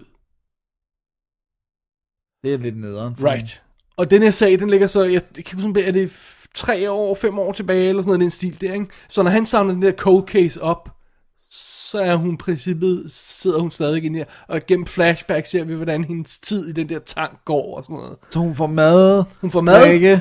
hun får at vide, øh, når, første gang hun sidder i det der rum, så, får, så er der en stemme, der siger, prøv at høre, der står to spande, der er en til lort, og der er en til mad. Og de bliver fyldt en gang om dagen, eller tømt og fyldt en gang om dagen, ikke? Og nogle gange bytter vi lidt om. Nej, det gør vi så og så skal hun prøve at holde sig sane ind i det der øh, bur, og finde ud af hvorfor. Hun så, har ikke noget at læse, hun har ikke noget... Nothing. Nothing. Så bliver man jo sindssyg efter en uh, uge. Det skulle man tro, ikke? Ja. Og, og så er fidusen jo, ja, men øh, så, følger vi sagen, der bliver, øh, der bliver efterforsket af de her to betjente, og du ved, han har jo et problem med autoriteter, så han følger jo ikke det, han skulle gøre. Han begynder at efterforske sagen, selvom han bare burde skrive en rapport. Øh, Og han begynder at mistænke, at der er noget andet og mere i den sag, end bare, øh, øh, at hun har begået selvmord, som man tror, ikke? Ja. Og så begynder han at grave i den, den kære Karl Mørk, Ja. som bliver spillet af Nikolaj Likos, der ser ud som om, han røvkeder sig. Er det rigtigt? Ja, han, han, ser, han er så uengageret i den der rolle. Det er lidt karakteren, Ja. desværre, ikke? Jo. Men sådan er det. Så har vi øh, sådan noget som øh, Sonja Richter, der spiller øh, Marete der, der er fanget i, i, i buret. Ja. Og vi har Søren Pilmark som hans chef. Og seriously, de har er blevet til at bede om dit uh, skilt scenen. Nej, nej, jo, jo, nej, vi er helt nej. på det niveau. Uh, og så har vi sådan en som Troels uh, Lyby og, og den slags Ja. med i. Og Søren Pylmark og, og øh, Nicolai Lie har jo spillet sammen i Blinkende Lygter, i hvert fald. Det kan du godt bilde mig ind. Øhm, det første, når man starter sådan en dansk film her, det man siger, okay, hvordan ser den så ud? Come on, what do you got? Ikke? Og jeg, når jeg tænker den her historie, også med at jeg vidste, hvad, hvad, den, hvad, hvad, øh, hvad, hvad, når jeg vidste, hvad den handlede om, inden jeg gik ind, ikke? Ja. Øh, så tænker jeg, at vi skal ud i sådan noget mørkt, dystert, uh, cool... Uh, Seven-agtigt. Seven-agtigt, lige præcis. Øh, Men det er, jeg er meget bevidst om, at det er simpelthen verdens bedste film. Så at, at sætte den op mod det, det er måske lidt uretfærdigt. Den men vi- danske udgave af Seven. Ja. så. Og det har man så bedt øh, Erik Kras, fotografen, om at, om, om at levere. Ja. Men, så starter filmen. Og Dennis, så ser alt jo igen gråt og femset ud. Åh, oh, gud. Vi har grå, mørkegrøn, mør- øh, brun som farvepalet, basically hele filmen. Ikke? Og de har godt nok skudt den i 2.35, men den er jo skudt som en tv-film. Det ser jo røvkedeligt ud, fuldstændig du ved, sådan kedelige framinger af, af ansigter, og ikke noget dynamik i måden, den er skudt på, og øh, det, det, altså, nogle gange, når jeg ser dansk film, ikke, så har jeg det lidt som øh, øh, de der gamle optagelser af folk, der øh, forsøger at lave flyvemaskiner, og så falder ned, ikke? Ja. Øh, hvor man siger, "Jamen, øh, kom, kom, kom, åh, dong, ikke? ja. Jeg vil gerne have den skelet. Ja, altså, hvor svært kan det være? Kan I ikke bare kopiere... Øh, Jeg forstår faktisk, jeg, jeg kan faktisk ikke forstå, også når man selv har prøvet at lave film, og godt ved, hvor lidt der alligevel skal til for bare for eksempel, der er farver i billedet. Altså, hvorfor at de bare Altså, ikke du, kan du finde gøre noget for at tage farverne ud af billedet. Ja, ikke? præcis. Altså, Hvorfor gør de når du det? filmer virkeligheden, ser den jo ikke sådan ud. Nej, sådan ikke grå og Nej. grøn. Så det er en beslutning, man tager, ikke? Ja, alle i Danmark åbenbart. Så. Right. Så det, det visuelle er ikke særlig imponerende. Prøv at høre. Det, det, kvinden i buret, det, det ligner, at den burde være lavet som en tv-serie. Ja. Den har budget som en tv-serie. Det er ikke imponerende. Og så oven i det, så er historien, jo, øh, jeg vil godt indrømme, at det, selv den her idé med hende, der er fanget i buret der, og, og, og hvad der sker, det, det, det, det har en snært af noget, der kunne eventuelt blive interessant. Jeg synes aldrig rigtigt, det gør, bliver interessant. Men alt andet i film er så run of the mill, så du tror, det er løgn. Altså helt ned til, at vi har scener, hvor han ringer til ekskonen, og nej, du må altså holde op med at ringe til mig, det går ikke, Karl. Øh, og, og en ny marker, og han er knotten, og øh, åh nej, og hvad nu, og, og den øh, nye marker der, han er sådan glad, og nu skal de endelig arbejde på noget interessant, og åh, han gider ikke, åh, måske finder han alligevel ud af, altså, og, og scenen med chefen der, og øh, ved med, Ja, giv mig dit skilt. Giv mig dit skilt, altså det, det, det er virkelig, virkelig det mest banale, øh, øh, Men det er også, men det er jo og- selv. Hvorfor kan han ikke... Øh... man har jo stadig skulle basere det på romanen, ikke? Jo. Men jeg tænker sådan, det der med, giv mig dit skilt, det lyder bare som sådan en... Det Det, Ej, lyder det, som om Arcel det, det er ikke sådan, de siger det, vel? Nej, men altså, nej. det er scenen, ikke? Ja. Øh, og, og, og, det, der også irriterer mig, jeg synes, den er enormt, den er enormt, altså, udover at den er helt vildt langsom og sløv filmen, der sker intet i den. Den er virkelig, virkelig langsom. Så den er også frustrerende, fordi vi ved hele tiden mere end karaktererne. Ikke? Når, mens, når de går i gang med efterforskning, så får vi at vide, hvad der er sket med hende. Ja. Så vi, du er foran. Nå, øh, øh, og, og pludselig sådan, øh, øh, øh, hvad hedder det, øh, jeg, kan, nu, jeg tror, jeg glemmer at skrive ned, hvornår det var. Nå, men på et tidspunkt, fuldstændig tilfældig random scene, i, i, i, mens vi er i buret med hende der. Så træder mor, morderen hen foran boksen, og så ser man hans ansigt. Der igen ved vi det før, karaktererne i filmen, på politimændene, der efterforsker, der har ikke fundet ud af, hvem han er endnu, ikke? Det virker kikset. what are you doing, ikke? Øhm, det, det, det er sådan, øh, pludselig begynder de at, øh, det her mod slutningen, lave sådan en montage af, hvad der er sket, hvad morderen har gjort og tænkt og sådan noget, ikke? Og kender du det? Den montage svarer på spørgsmål, vi ikke har stillet endnu. Oh. You know what I mean? Altså sådan at, øh, okay, han har myrdet andre, Nå, men det vidste vi da ikke noget om. Hvorfor, hvorfor viser I os det nu? Øh, altså, skulle vi ikke have hørt om et eller andet? Altså, Ja, sådan, skulle vi få ikke have, nogle clues til det først. Jeg tror, jeg tror, det er nævnt tidligere, men altså, jeg mener sådan, skulle det ikke have været noget, karaktererne var bekymrede om, eller havde, havde, havde investeret noget i, ikke? Jo. Det. Øh, det, det, det er vildt irriterende. Og, og så, øh, altså, når man finder ud af, hvad grunden til alt det her er, ikke? Ja. så kan man, altså, man kan næsten ikke undgå at blive Jeg skuffet. skulle lige til at sige, det er så vild en ting at beslutte sig for at indespærre en kvinde resten af hendes Du liv. bliver, du bliver næsten nødt til ikke at have en grund til det, ligesom med Seven. Ja. Ikke? Og, og så, så er det hele tiden, at netop fordi den er fortalt, som den er, så... Man skal, på- altså, hvis du for eksempel tænker på scenen i Seven. Ja. Jeg, altså, det er mortally unfair at sammenligne med Seven hele tiden. det er men, men, men, åbenlys. men follow me on this. Ham gutten, der får spændt den her dildo med kniven på, ikke? Ja. hvor vi, vi de, de bliver kaldt ind til den her klub, musikken brager, og så turn on the music, turn on, hvad han siger, ikke? Ja. Øh, og de slipper ham ud, og så øh, bliver det, øh, øh, har vi det her dobbeltforhør, hvor vi hører, hvad der sker, og han der, den fuldstændig paniske gut, der siger, then he told me to fuck her, and then, I- then I fucked her, og sådan noget. Ja. Ja. Fuldstændig panisk, ikke også? Hvem oplever det her, som der sker ved hende? Kun hende. Ja. Der er ingen andre karakterer, der oplever det, der sker ved hende. Så når vi ser den scene i Seven, så bliver den dramatisk, fordi den bliver reflekteret fra ham, der oplever det, til politimanden, der skal sidde og tage en rapport. Ja. Men der er ingen, der følger, hvad der er sket med hende. Nej, hun er helt alene. Hun er helt det. alene. Det er hende. I bogstavelig forstand foregår hendes historie i et vakuum. Ja. Så der er ingen, der er... Vi som, som personer, vi har ikke nogen andre karakterer, og der kan, der kan sige, oh my god, det er forfærdeligt, hvad der er sket med hende, og alle de år og sådan noget. Hvad? Det er der ikke, fordi hun er bare inde i den her boks alene. Ja. Hvorfor et trykkammer? Det må lyde besværligt. Skal der ikke sættes ild til hele tiden? Og... Jeg tror ikke, jeg vil komme så meget... Okay. Okay. Der, der er nogle ekstra ting i det, som er, som er Alright. meget brutale. Okay.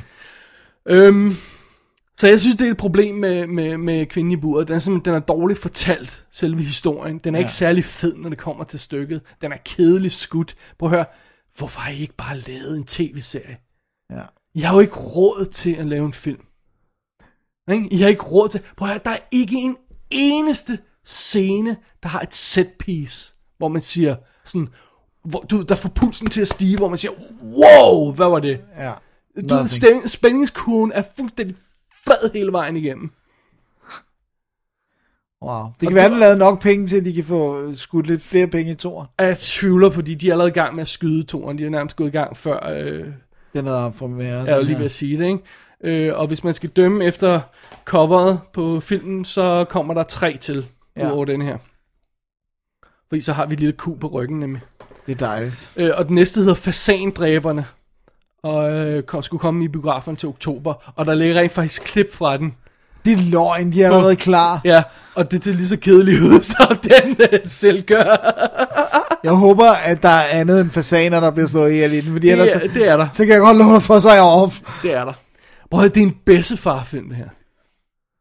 Kvinden Ja. Jeg tror også faktisk, rent faktisk, at min... det er sådan noget, du kan se for herre for Danmark til at gå fuldstændig falde svane over, øh, hvad hedder det, øh, øh, når, når du sender søndag aften øh, på DR. Ja, ikke? så de på. Og så, så har den øh, halvanden million seere, og så kan de sidde og sige, åh, hvor er det spændende, hvad må der ske med hende der Marie i buret? Ja. Jeg tror også, min morfar, han rent faktisk læser uh, UC I'm sure, øh, hey, jeg, jeg kan in, intet sige om romanerne, Nej. fordi at øh, de, kan, de kan være fine nok. Ja. Der kan være en masse detaljer, som, som er i romanerne, men og bas, øh, baseret på, hvad jeg har min oplevelse af filmen her, så er det, så er det Så er det ikke just imponerende. morderligt banalt, men, men det kan jeg jo reelt, reelt ikke sige noget om. Nej. Så nej, prøv at høre. I en verden, hvor vi har film som Seven og Silence of the Lambs, så kan du altså ikke lave sådan noget så, så, så ligegyldigt som det her. Nej. Det kan du bare ikke. Ikke Too med bad. noget held i hvert fald. Nej. Alright. Alright. Kvinde i buret. Du så den på DVD. Jeg så den på Blu-ray. Nå. Øh, det er så bare lige DVD'en her, fordi der er en i familien, der skulle have den. Øh, så så Ah. det er den, jeg lige har foran mig her. Og der er, hvis du kigger på bonusmateriale, så står der fem ting på. Øh, nummer et, buret. To, makkerparet. Tre, filmens univers. Jeg har ikke tjekket det, men jeg går ud fra det er featuretter. Og så fire er klip fra fasandræberne, og fem er klip fra fasandræberne. Så det er det, jeg har fået til fem punkter. Nej. Det er et klip og et klip til. Ja. Oh my god. ja. Alright. Alright. Så, så det, det lyder som om, det må være et nej herfra. Det var et nej herfra. Det er, sædvan, det er sædvanligt danske crap, ikke? Ja. vi bliver udsat for. for- og selvfølgelig har den solgt 750.000 billetter, ikke? Men i mindst er der arbejde til Fares Fares, som ser ud som om han hygger sig. Ja, ham kan vi godt lide. Og ja. faktisk kan, vi, kan jeg i hvert fald godt personligt godt lide Nikolaj lige. Absolut, absolut. Men han har heller ikke så meget arbejde med. Altså, når han har en scene, hvor han bliver til at ringe hjem til ekskonen, for, og så siger hun det der. Og så "Ej, det, går ikke, du, det dramatik." går ikke, du ringer her. Really? Really. That's what you got. Ja, Stakkels Nikolaj. desværre. Det var kvinden på, på buret, og kvinden i buret Ja, på, på DVD, på Blu-ray. Ja. ja, Har vi mere? ja. Vi skal bare lige have en lille pause, inden vi vender tilbage med noget ekstra spændende. Okay. Let's go get some of that Saturday night beaver. No one fucks with Chester Brock. This is the best work we've ever done. It's a real film, Jack. It feels good. You made it fly. You know, this is a film I want them to remember me by. Vi er tilbage for break, og øh, vi har fået en special guest star anmelder i studiet, Dennis. Det er nemlig rigtigt. Øhm, det er jo sådan her i vores øh, moderne teknologiske verden, at når man i fuld offentlighed smider en handske på jorden med en udfordring, så kan det jo være, at der er nogen, der tager den op, Ja. og så øh, kan hele verden jo se det. Og således skete det på Facebook i de dage, at, øh, at øh, Dennis, øh, herr Rosenfeldt her, frustreret over at sidde og se en film, svinede den til på Facebook, og så var det, at det endte med at blive, at en anden person, som vores gæst i studiet i dag, kommer til om lidt, han sagde, at han øh, ville da gerne komme og anmelde den sammen med Dennis i næste episode. så vi byder velkommen til herr Thomas Rostock, Mange tak. øh, som jo har været i studiet tidligere. Ja. Ja. Og, og snakket øh, Argento, og snakket Profondo Rosso, og snakket, øh, hvad hedder det, Oscar og sådan noget. Ja. Alt muligt. Men i dagens anledning, der er vi her, fordi Dennis Rosenfeldt, du satte jo en film på, Det gjorde jeg. som var Dario Argentos Dracula 3D. den står vist nok 2012 på den. Ja, det gør den Øh, den er ude, netop kommet ud på, på DVD og, og Blu-ray i USA, og så er den også kommet på VOD på, på Netflix i USA. Ja. Og derfor så har alle nu haft en chance for at se, eller I to har i hvert fald. Ja. Ja. ja. Og den, Så- og den hedder jo rent faktisk, i USA hedder den jo bare Argentos Dracula. Right. Ja. Så det, det, den, nogle gange, hvis man skal lede efter den, så er det sådan lidt. Men den står som Dracula 3D på IMDb og på Det Wikipedia gør den stort set steder. Ja. Øh, Hvad står den øh, på i selve titlen? Øh, altså i filmen? Der står der bare Dracula. Dracula. Og ikke noget 3D? De Dario Argento. Ja, Ja. ja. Der, det, Ja, Dario Argento. Okay, alright, fint og så, men, men på Netflix skulle man rent faktisk søge på Argentos Dracula for at finde den. Skulle man det? Ja. Nå. Så, så det, det er den amerikanske titel. Men den har vi i hvert fald begge to set. Men den er også ude på italiensk øh, Blu-ray og DVD. Og det kommer vi til mod slutningen, går ud fra. Ja, Right. på formater. Jeg skal også lige indskyde bærkene, og vi nu er i et lidt special setup med tre mikrofoner og en lånemikrofon, øh, der er lidt mærkelig, og, og så Thomas, der også er lidt mærkelig. øh, så, så Det kan godt være, at jeg mumler. det kan godt være, at du mumler, det kan også være, at du lyder for høj. Vi skal nok fi- fikse den post, men bare så alle vi, gør, vi gør vores bedste. Right. Men lad os lige sætte den her film op, og der ved jeg ikke, hvem er der vil tage den, men øh, den kære Argento har jo ikke været super produktiv de sidste mange år. Nej. Han har haft lidt problemer med at få den her film i, øh, i gang. Ja. Ja. Og sådan noget. Ja, Ja, det- det, er der nogen af det- jer, der lige vil, en af jer, altså- der lige vil sætte det op? Jeg, jeg kan da godt skitsere hans øh, karriere, sådan som den er set udefra, vil jeg sige. Fordi man snakker generelt om øh, to versioner af Dario Argento. Version øh, 1.0, den går st- stort set fra, han, da han startede med sin første film, øh, The Bird with Crystal Plumage, i 1970, og så helt op til 1906. Ja, øh, ah, okay. Helt op til 1996, sorry, øh, med Stenhal-syndromet. Øh, det er hans, det er der, hvor han laver sine mesterværker. Og det er derfor, han bliver kaldt den moderne horror Mester, maestro, ja. mester og så videre. Simpelthen. Hvad, hvad sker der så efterfølgende, og hvad sker der ikke mindst de sidste 10 år? Jamen, så går det så grueligt galt. Som det gør nogle gange. Det er jo simpelthen, at manden vil jo meget gerne tække teenagerne og de unge og så videre, og øhm, han kaster sig over, så over et kostymedrama, Phantom of the Opera, Øh, Det- det skal hvor der også er CGI, hvor der også er CGI-effekter. I, og øh, så går det af helvede til. Og det er hans dyreste produktion nogensinde, og det er, det er godt nok en ringe, ringe film. Og en fiasko. Ja, fuldstændig. Alright. Og efter det, Så prøver han at lave en Giallo øh, og hive sig op på rødderne med øh, No Sono, altså, ja, hvad hedder den? Sleepless? Ja. Ja. Og øhm, nej, nej, nej. ikke rigtigt. Og så Til kom- lytteren kan jeg oplyse om, at øh, Thomas han ryster. Jeg desperat ryster på hovedet, ja. Jeg, jeg, jeg, jeg, jeg kan ikke få det med. Øhm, og, og det fortsætter, så, så prøver han med i et Cartayo, eller The Card Player. Øhm, den er så, hvad det hedder, um, det er det samme, den løber lidt ud af sandet, den er lidt bedre, vil jeg sige, den hænger lidt med, altså, jeg ved sgu ikke rigtigt, altså om man kan lide uh, Sleepless, eller Card Player, hvad siger du, Dennis? Altså, Card Player føles bare lidt for lille, synes jeg. Ja. Det, det, altså, jeg synes, man fornemmer, at han får sværere og sværere ved at skrabe pengene sammen. Det er det, der også Det det. bliver en, en, en faktor i kvaliteten af filmen. Det er, at han kan ikke få pengene. Og det er, jo, altså, det er jo hysterisk morsomt at se i starten af den her Dracula, hvilke puljer han har fået penge fra. Det er sådan noget Ah, på historisk, credit- på credits, ja, på ja. credits, noget historisk bevaringsværdige film og sådan noget. Fordi, fordi hvad? Det handler om Dracula. Det giver ingen mening. Men det andet, der også sker så, det er, at i version men Drag, eller Argento, Argento 2.0, ja. Argento 2.0, der, der forsvinder alt det der æstetiske halløj med kamerabevægelserne, øh, de fede set designs, det fantastiske belysning af mange kendte øh, fotografer, og alt det, som jeg kender for, hvor det bliver, der bliver klippet til alle mulige subjektive vinkler osv., det fiser ud i sandet, og, og måske har det noget med, at der ikke er penge, og der ikke er tid til at lave alle de her ting, så kan man ikke lave så mange setups og skud, men øhm, altså, det drosler ud, og, og, og alle sidder og sukker efter, hvor er den drive, og hvor er den energi, der var dengang i, hvad det hedder, i Suspiria, hvor det var brrr, bumler løs, og gang Right, i den, right. og farver og det hele, og festefarver. Alright, fint nok. Ja. Så det forsvinder stille og roligt. Ja. Ja. Og så pengene forsvinder stille og roligt. Og det efterlader os med hvad, sådan de sidste to-tre film, han har lavet.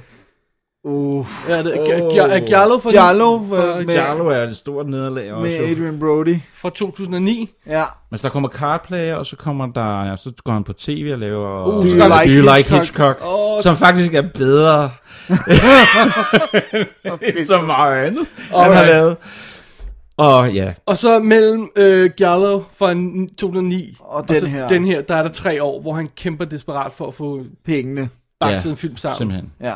Alright. Han laver også lidt Master of Horror, Nå, det er rigtigt, han Ja. laver Master Han laver nogle ja. noget Master of Horror, ja, som heller ikke var godt. som er også ja, Right. uskønt.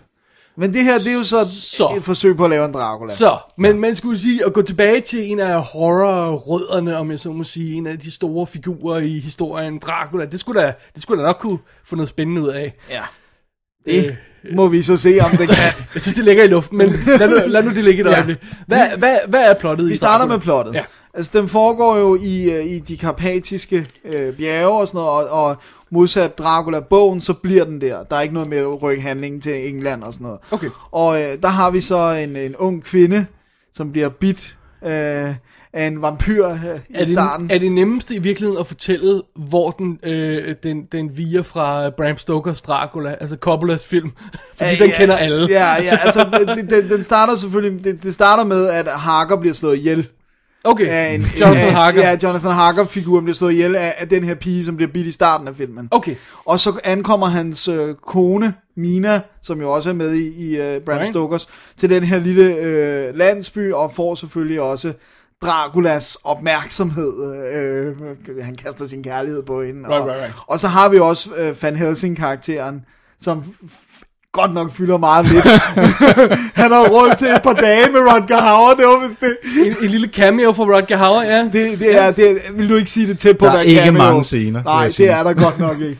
øhm, og, og, så selvfølgelig, du ved, øh, Van Helsing skal have opgøret med Dracula, og, og der er kærligheden mellem Mina og, og Dracula og sådan noget. Og så Harker, altså Jonathan Harker, han er helt ude. jo. Han er helt ude af stående. Ja. Hvad med Lucy? Øh, Er det hende, der bliver bidt i starten? Jamen det er jo, det er jo Asia Argento, der får lov til at spille det. Det er hans datter. ja, det er simpelthen Darius datter. Ja. Og det må være for at score nogle penge. Ja, Fordi, fordi hun øh, stadigvæk har lidt cred i, uh, i Italien.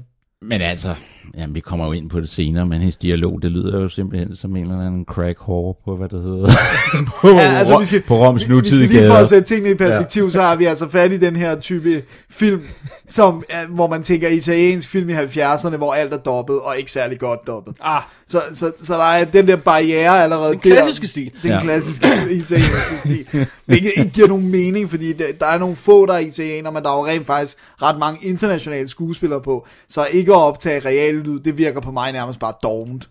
Jamen, det har de også gjort. Men den, man, det er tydeligt at se, det er kun præsten, tror jeg, der snakker noget andet, og ham der, og Er også k- hende kvinden Ja. ja. fra, fra starten. Øh, hun?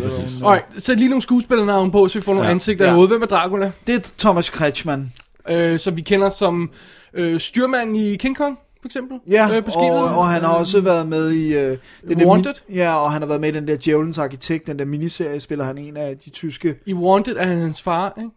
Jo, Ja. jo. og han er jo pianist, eller han er jo nazisten i pianisten. Pianisten? Ja, Ja. ja right, okay, så har vi han, bare. dukker, han spiller meget tit nazi. Men vi kan godt lide ham. Han er også med i Resident Evil 2, Nå, det er go. Og så var han med i Stenhals-syndromet, Ja. ja. og har spillet morder. Alright. hvor han var meget ung. Hvem er, hvem er, hvad hedder Mina? Det er Marta Gastini, Som- som, er en eller anden italiensk skuespillerinde. Okay. Ja. Det kan godt være, at Thomas har lidt på hende, men, men jeg Nej, har jeg har aldrig ikke set hende. Så har vi Asia Argento som Lucy, Som Lucy, ja. og så har vi, hvad hedder nu, Rodger Hauer som øh, Abraham Van Helsing, og så har vi Miriam... As Giovanni- in mother effing, øh, hvad hedder an, øh, Android, skulle jeg til at sige, replicant i Blade Runner. Ja, han dukker nu op som Abraham Rutger Hauer. Okay, godt. Det, det er en phoned-in performance, lad os bare sige Lad det. sige forhånd. Og så har vi Miriam øh, Giovanelli, som spiller Tanya, den pige, der bliver bidt i starten, og som øh, bider Jonathan Harker, som også er en italiensk kvinde, som Okay. er der, fordi hun har Fint smukke bryster. Det er rigtigt. Dennis, øh, før, før vi lader lad Thomas kommentere og, og, og forsøge at mounte et forsvar mod den her film, det vil, øh, vil han uden tvivl gøre. Det vil han gerne. Kan du Men så jeg- lige øh, beskrive din øh, viewing-oplevelse med Jo, den? det vil jeg gerne. Jeg vil gerne sige, at, øh, hvad hedder det nu, øh, jeg havde ikke set traileren, Øh, jeg havde faktisk, jeg havde ikke rigtig opmærksom på den, før at du, at jeg vidste godt, den kom. Det er min men, skyld, det er men min så skyld. gjorde du mig opmærksom på, at den var på amerikansk Netflix, og så satte jeg mig ned, faktisk med, med øh, sådan en clean slate, jeg ville gerne have, at det skulle være en positiv oplevelse. Du håbede, at jeg Argento håbede, var at tilbage. Var Ja. tilbage, og jeg tænkte nemlig også, Dracula, det kan han godt, det må han kunne få noget ud af, ja. det er cool stof og sådan noget. Så starter filmen. og så tænkte jeg, hvem har filmet en skolekomedie for at smøre om neder? Lyssat med supermarkedets øh, neonrørs belysning. Ah. Øh, øh, hvad hedder det nu? Med computereffekter, som...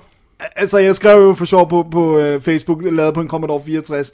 Men, men, men for at sætte det perspektiv, Jeg prøver lige at beskrive, hvad det er, der er problemet med computereffekterne, fordi det er et tilbagevendende problem, det er jo nogle af de her low-budget ting, ikke? Ja, altså for det første er det det der med, at de er lyssat, så at sige, helt anderledes end resten af billedet, de er i.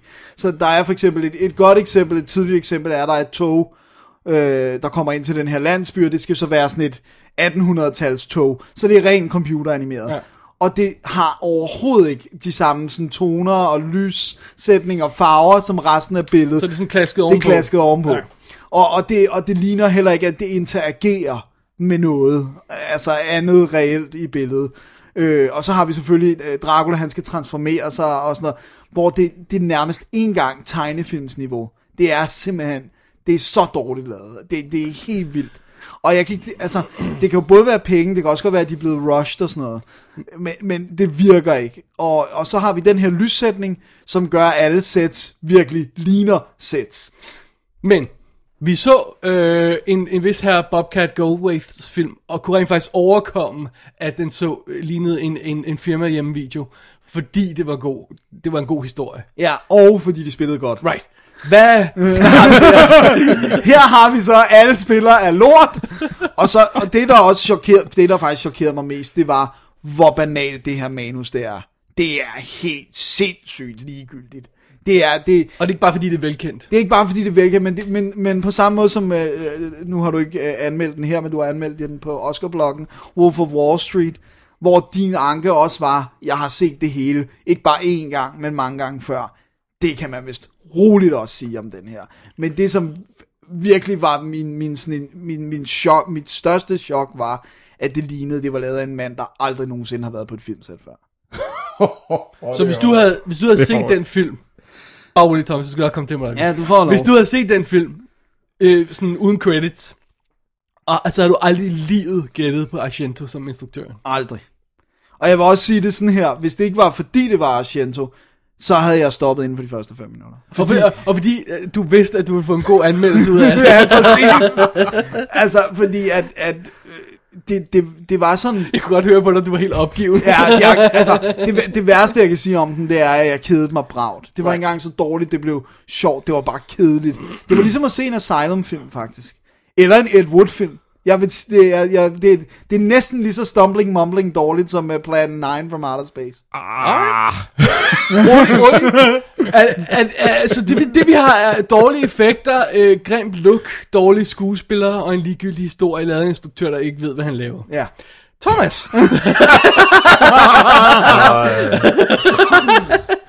Velkommen til studiet. Mange tak. Velkommen til øh, anmeldelsen af Dracula, vi er i fuld gang med. Ja. Jeg, må, jeg skal jo Du optræde- elsker Argento, det er jo ikke nogen hemmelighed. Ja. Det er heller ikke nogen hemmelighed, at du vil gøre alt i verden for at finde en eller anden måde, du kan forsvare den her film på. Det er korrekt. øh, og jeg, føler, jeg føler mig lidt som, at jeg er til Nürnberg-processen Ja. ja. her, fordi øh, jeg vil sige, at, at du kan gøre to ting. Du kan enten sige, at Dennis tager fejl, eller du kan prøve at finde noget andet at elske, det han har nævnt. Åh, oh, det er jo en lang, det er jo en lang diskussion. Nu er jeg her som, hvad det hedder, jeg må være her som, øh, ja, som kammeradvokat for, for Argento Ja. i det her tilfælde. Men det skal, eh, altså, det skal jo lige siges, at den her film, den har stået på min hylde og reol i et år. og du fik den set i går. Og jeg fik set den i går under pres. Det her går totalt under pres. Fordi Dennis han valgte at Det trykke på knappen. Det siger, det siger vel lidt, ikke? Om, om, om, om også, også, at du var... Om du dine var lidt- egne forventninger Ja. til Jeg frygtede det Ja. så meget. Og det er bare, altså det er så hårdt for mig at gå fra, der er jo 1-0 til der er jo 2-0. Må jeg lige indskyde en bemærkning? Ja. Ja. Sig lige spilletiden, Dennis. 110 minutter. 110 minutter. 110 minutter. Så det er heller ikke en lille... Altså, jeg mener, det er ikke en Ja. ja. tre timers uh, Wolf of Wall Street, men... Nej, nej, nej. Men også, og så også øh, jo øh, skud til 3D. Selvom Ja, ja, ja. at den virkelig er ordinært skud. Men ingen af jer har set den i 3D. Nej, nej. Nej, absolut ikke. Men det er skudt på Alexaen. Øh, kamera. Så det er det samme som Så uh, det- Hugo for eksempel var skudt på, ikke? Lige præcis, Jo. men det er første gang, der er jo skud på video. Er det første gang, han Første på gang, video? ja. Hvad med den der tv-film der? Nej, de er alle sammen optaget på film. Wow. Også Hitchcock. Så, Wow. det, så det har lidt med det her at gøre. Alright. Så jeg, når jeg ser på den her film, øh, så har jeg, jeg har også noget historie med, der går tilbage. Det har jo lidt med Profondo Rosso som, at gøre, som var en kopi eller en slags øh, en, en svarfilm til, hvad det hedder, Antonionis Blow Up. Så har Argento og Antonioni altid kørt et slags dobbeltløb. Hvis øh, folk ikke kan huske det, så har øh, Michelangelo- kære Thomas jo øh, leveret øh, audio commentary til den danske udgave af Profondo Rosso, Ja. som er ude på, på DVD, som vi har snakket om tidligere. Ja, og de har jo købt... Det, altså, Antonioni er en stor kunstner, og Dario Argento har altid været nede i de her lidt underlødige genre, men også været kunstner. Og, og der har ligesom været... De har lånt hinandens fotograf, Luciano Tovoli, og den sammenhæng, der kommer ind i spil nu, fordi her er et stykke historie. Antonioni i 1980 laver øhm, den første HD-TV-produktion til italiensk rej-tv, som hedder The Mystery of Oberwald, og den er så fotograferet af Luciano Tovoli. Og der får de så i muligheden for at optage den på digitalt, som det hed dengang, analog Right, right, right, digitalt, og så skrue på farverne for fuld tryk, og, og male med farver. Så du skal tilbage til 1980 til en tv-produktion. For, For at hive forsvare den en- her. for at hive os op til, at nu kommer Luciano Tovoli tilbage for at redde. Og det vil sige, det er sådan set næsten det eneste, hvad der er formidlende ved den her film. Og der, må jeg, der, der er jeg lidt altså, kontrær over for Dennis' holdning. Okay. Fordi, grundlæggende, sådan her. Hvis man ser Dario Argentos film fra historien, så er man fucked. Ja. så, så, er, så kommer man skuffet ud af enhver oplevelse. Øh, Generelt, han har aldrig været god til historie. Jeg har aldrig rigtig sagt ham noget, jo. Det, Det er mere det visuelle, han kører på. Ja, altså Nå, der er, en, der, er en, øh, der er en slags visuel rytmik, og det var der engang. Øh, det kan vi så diskutere om der nu. der var en slags visuel, hvad det hedder, dramaturgi, der kørte. Øh, og derfor det er sådan set også det eneste, han tager tilbage nu. Han er blevet en ældre herre, og øh, det er, jeg ved ikke om det bliver hans sidste film, det håber jeg ikke. jeg vil gerne have lidt oprejsning efter den her. Men, men, der, men der, hvor det spiller ind, det her med, med fotografiet, vil jeg sige, det er jo, at Dennis siger, jamen det hele er kunstigt, og hele er CGI, og så videre. Og så siger jeg, ja, men det har ligesom været, hans beregning har ligesom været, nu får han Tovoli tilbage, lad os male med den her digitale. Han går ind i det, det er som en aldrende herre, og går ind og vil lave noget digitalt visuelt. Der øh, linker tilbage til den øh, 80'er ting. Som er en slags der. svarfilm Right, okay. på Kunne svaret i virkeligheden være, at han har glemt at tage 3D-brillerne af og haft dem på hele tiden, og det Og har set fint ud for ham. Jamen det med, nu, nu diskuterer jeg, kan, kan, vi ikke tage, kan vi ikke tage 3D-effekterne bagefter? nej, nej, jeg mener mere det der, at det er jo Den er sådan så nærmest et lys. par solbriller, ikke? Og så har det sådan det hele blevet sådan douchet lidt ned, ikke? Nå! Og, og, så, og, så, så er det helt pludselig ikke så dramatisk og, Og- supermarkedagtigt ud, som Dennis siger. Nå, nej, nej, for mig, for mig er det fint. Altså, for mig er det bare cranket op og over, totalt over, overbelyst. Ja. Fordi det gør Tovoli. Tovoli er en mand, der kommer ind, og så sætter han bare 600 lamper op, og så, tang, tang, tang, så lukker han helt alt det, der hedder den virkelige verden ude, og så sætter vi lys. Men er det ikke et problem, hvis man ikke har penge til at bygge ordentlige sets, så, så man pludselig kan se, at det ligner papkulisser, ikke? Det er et problem. Nogle af sættelsene er ret er, er crap. Ikke? Altså, der er, en hu, der er en hule på et tidspunkt. Det, det, hvor så er så gennemsigtige, så, så altså, øh, der, der, der har jeg svært ved at, hvad det hedder, at forsvare det.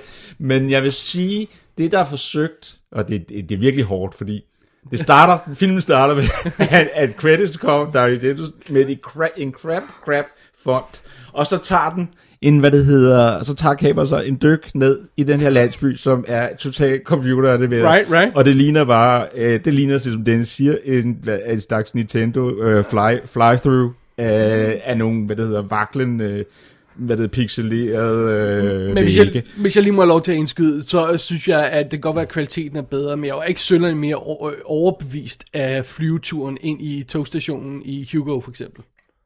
Nå, okay. Altså, jeg mener, jeg, jeg, det- computereffektmæssigt, men jeg tror aldrig på, at den togstation har været der.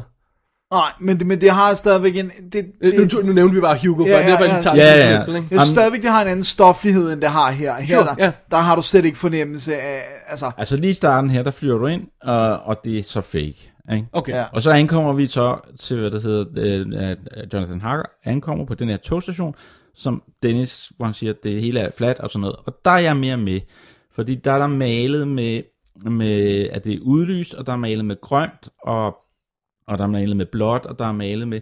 Nogle, og de er ikke helt, de er ure, urealistiske, Og de det er ikke farver. bare øh, manglet clean-up på blue og green screen. Nej, det er okay, det sgu ikke. Det er, det, det, det, de har siddet, altså der, der er ting, der er highlightet med lys, altså som er brændt ud, altså som udbrænder, og så er der andre ting, som kører.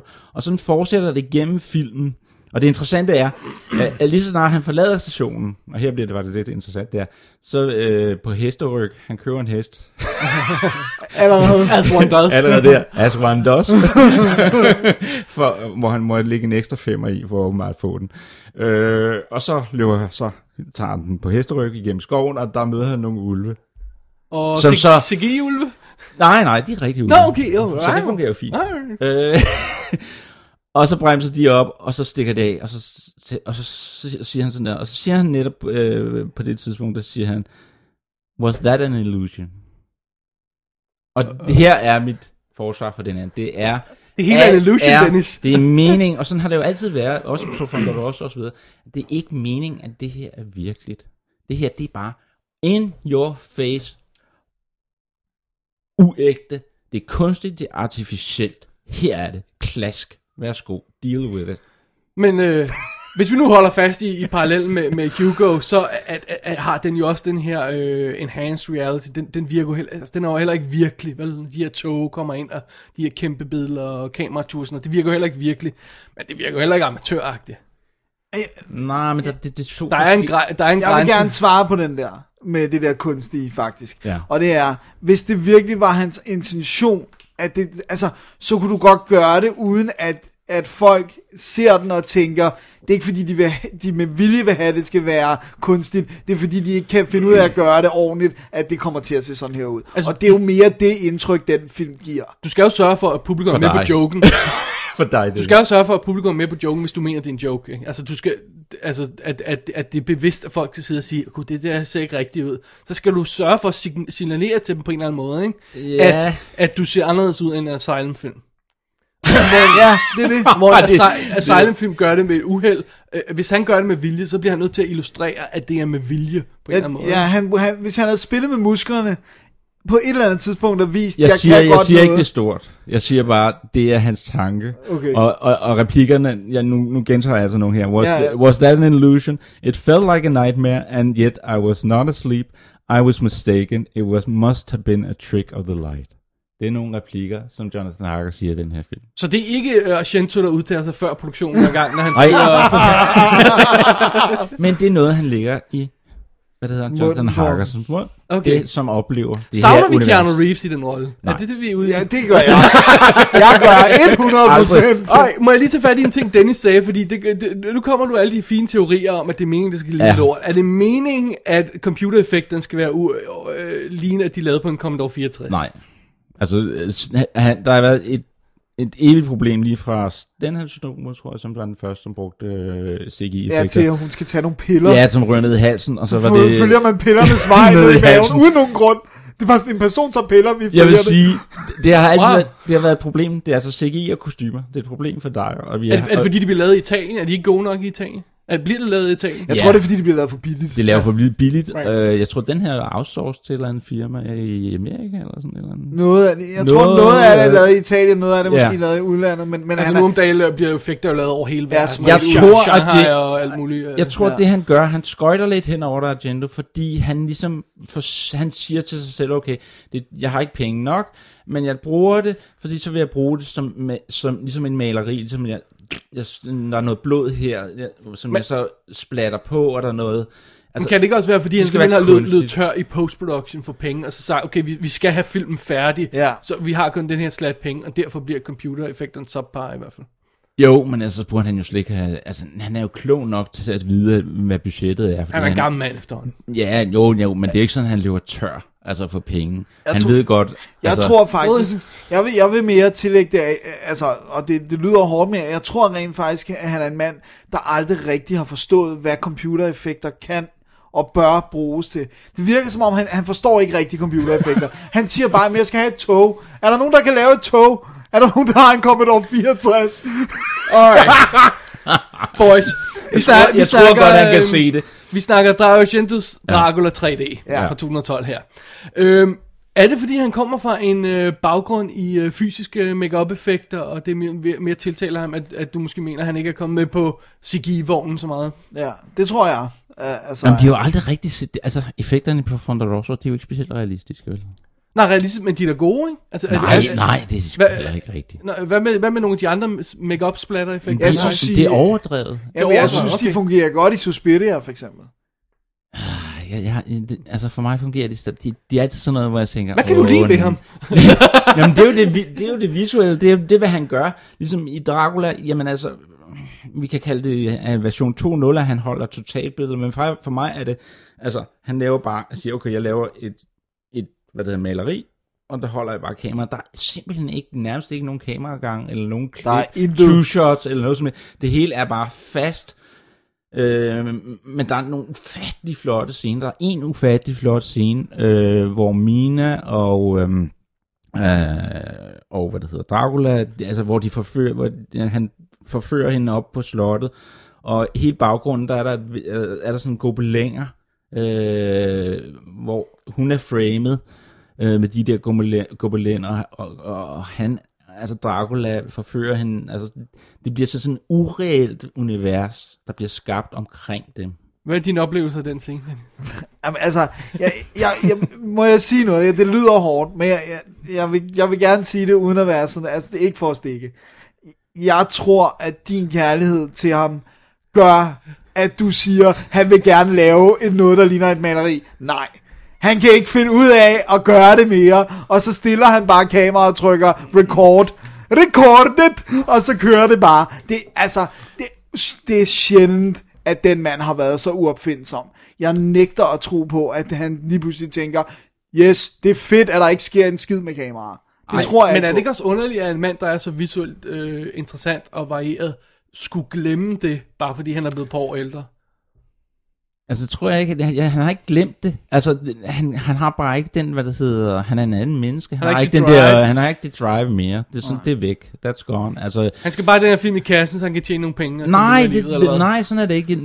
Jeg, jeg vil sige sådan her, øh, han, har, han er ligesom, det var meget sjovt, jeg var nede og snakke med Luigi Corsi, som er hans øh, gode venner og manuskriptpartner, som øh, bestyrer hans butik på Fondo Rosso nede i Italien. Så var jeg dernede her i øh, februar 2011, lige før de gik i gang med Dracula. Og Luigi Corsi, han var fuldstændig opgivende. Og jeg har aldrig set ham sådan før. Han har aldrig snakket på den måde, hvor han sagde, uh, he's finished.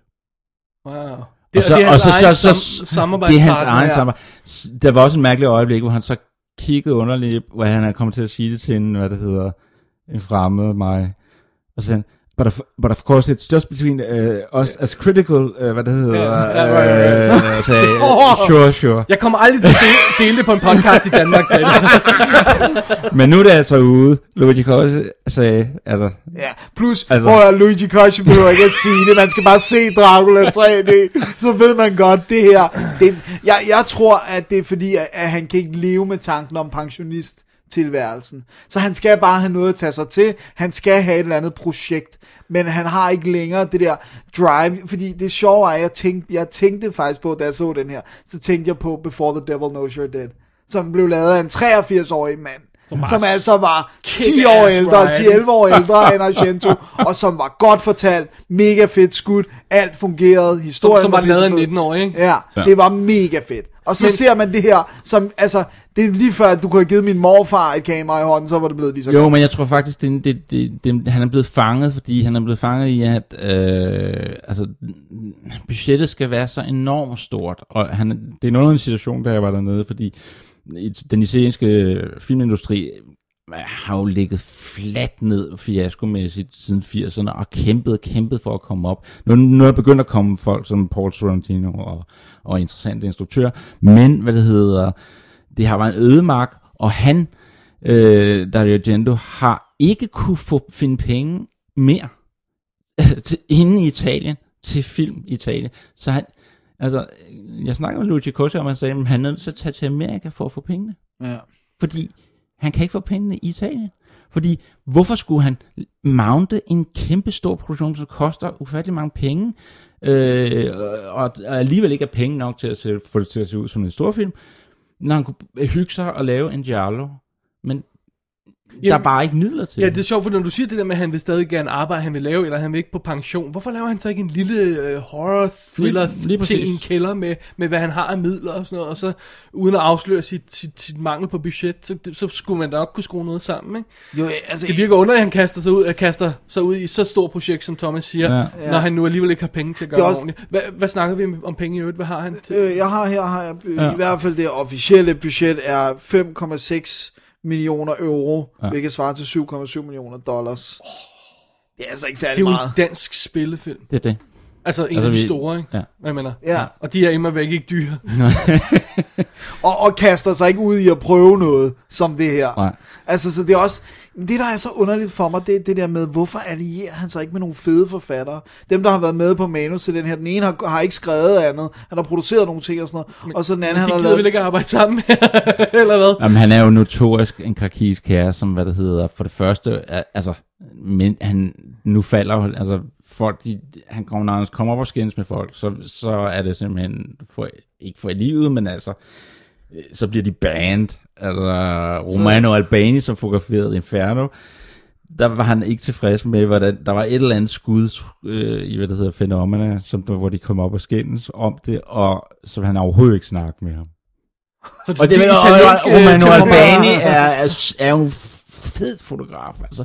Og hvorfor har han så taget alle de her, så har han valgt nogle unge fotografer, for han gerne, vil gerne have det der ungdomlige, og sådan noget, som Federico- Fasano, som øh, fotograferede Scarlet Diva, øh, Asia Argentos første film. Men de kan slet ikke levere det der, det der old world øh, lyssætning, som hvad der hedder, som Luciano Tovoli gør. Jeg mener faktisk, at han gør et rigtig, rigtig flot job på Dracula. Man skal bare vide, hvad Bare det er. Hvad, man skal vide, hvad, hvor svært det er at gøre de ting, han gør. Nu, det må du holde op med det der. Altså, der er sat så meget lys. Og Du, det, sat, du sagde selv overbelyst. Ja, fordi Altså- vi, er nødt til at, vi skal jo crank det ud. Der er nogle øh, mareridt-sekvenser. Der er jo en øh, mareridt-sekvens øh, med Mina, der løber gennem skoven, hvor det hele er totalt hvidt. Blændet, blændet, blænder ud, og så er der lidt grønt og blåt, sådan, hvor hun løber hen, og så ser hun en eller anden kvindekrop, der bliver et af en ulv. Aha. Men, men det er jo ikke, jeg tænker Den, på... det er jo jeg æstetisk interessant. Ja, men jeg tænker, altså- på, jeg tænker mere på sådan en helt simpel scene, som helt i starten, der hende her pigen Tanja, som er den første, der vi ser blive bit, hun skal have sex med sin kæreste inde i en, en hytte, eller en stald, eller sådan Dennis noget, hvor, hvor der er hø. Ja, jeg laver airquotes, fordi det lignede ikke noget, der var en rigtig stald. Og så skal de ligge derinde, og det er, altså, jo, ved du hvad, det var faktisk belyst som en pornofilm. Ja, men Og det tror jeg ikke på, at de tænker, yes, det er fedt. tror du ikke, det var en Jesus-reference? Oh my god. He's trying. You gotta give it to him. He's trying.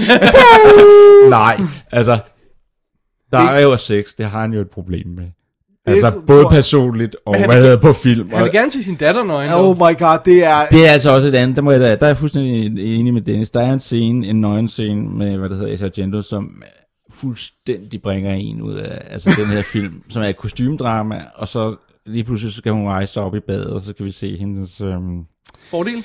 Hun er, Ja. hun er en smuk ung dame. Jo, jo, jo, men, men det, lige det kunne jeg godt have undværet. Wow. Også fordi det, det, det bliver bare ved. Altså, den her scene skal bare blive ved, og så skal hun stå og holde sig på Jamen, det er jo, brysterne. man kan se, det er ubehageligt for hende, og det er ikke... sådan- det er min far, der står og instruerer mig. Det, åh, det er så forkert! Man kan, du ved, han har råbt off-screen. Touch yourself. Touch your touch. Hold your titty. Hold it.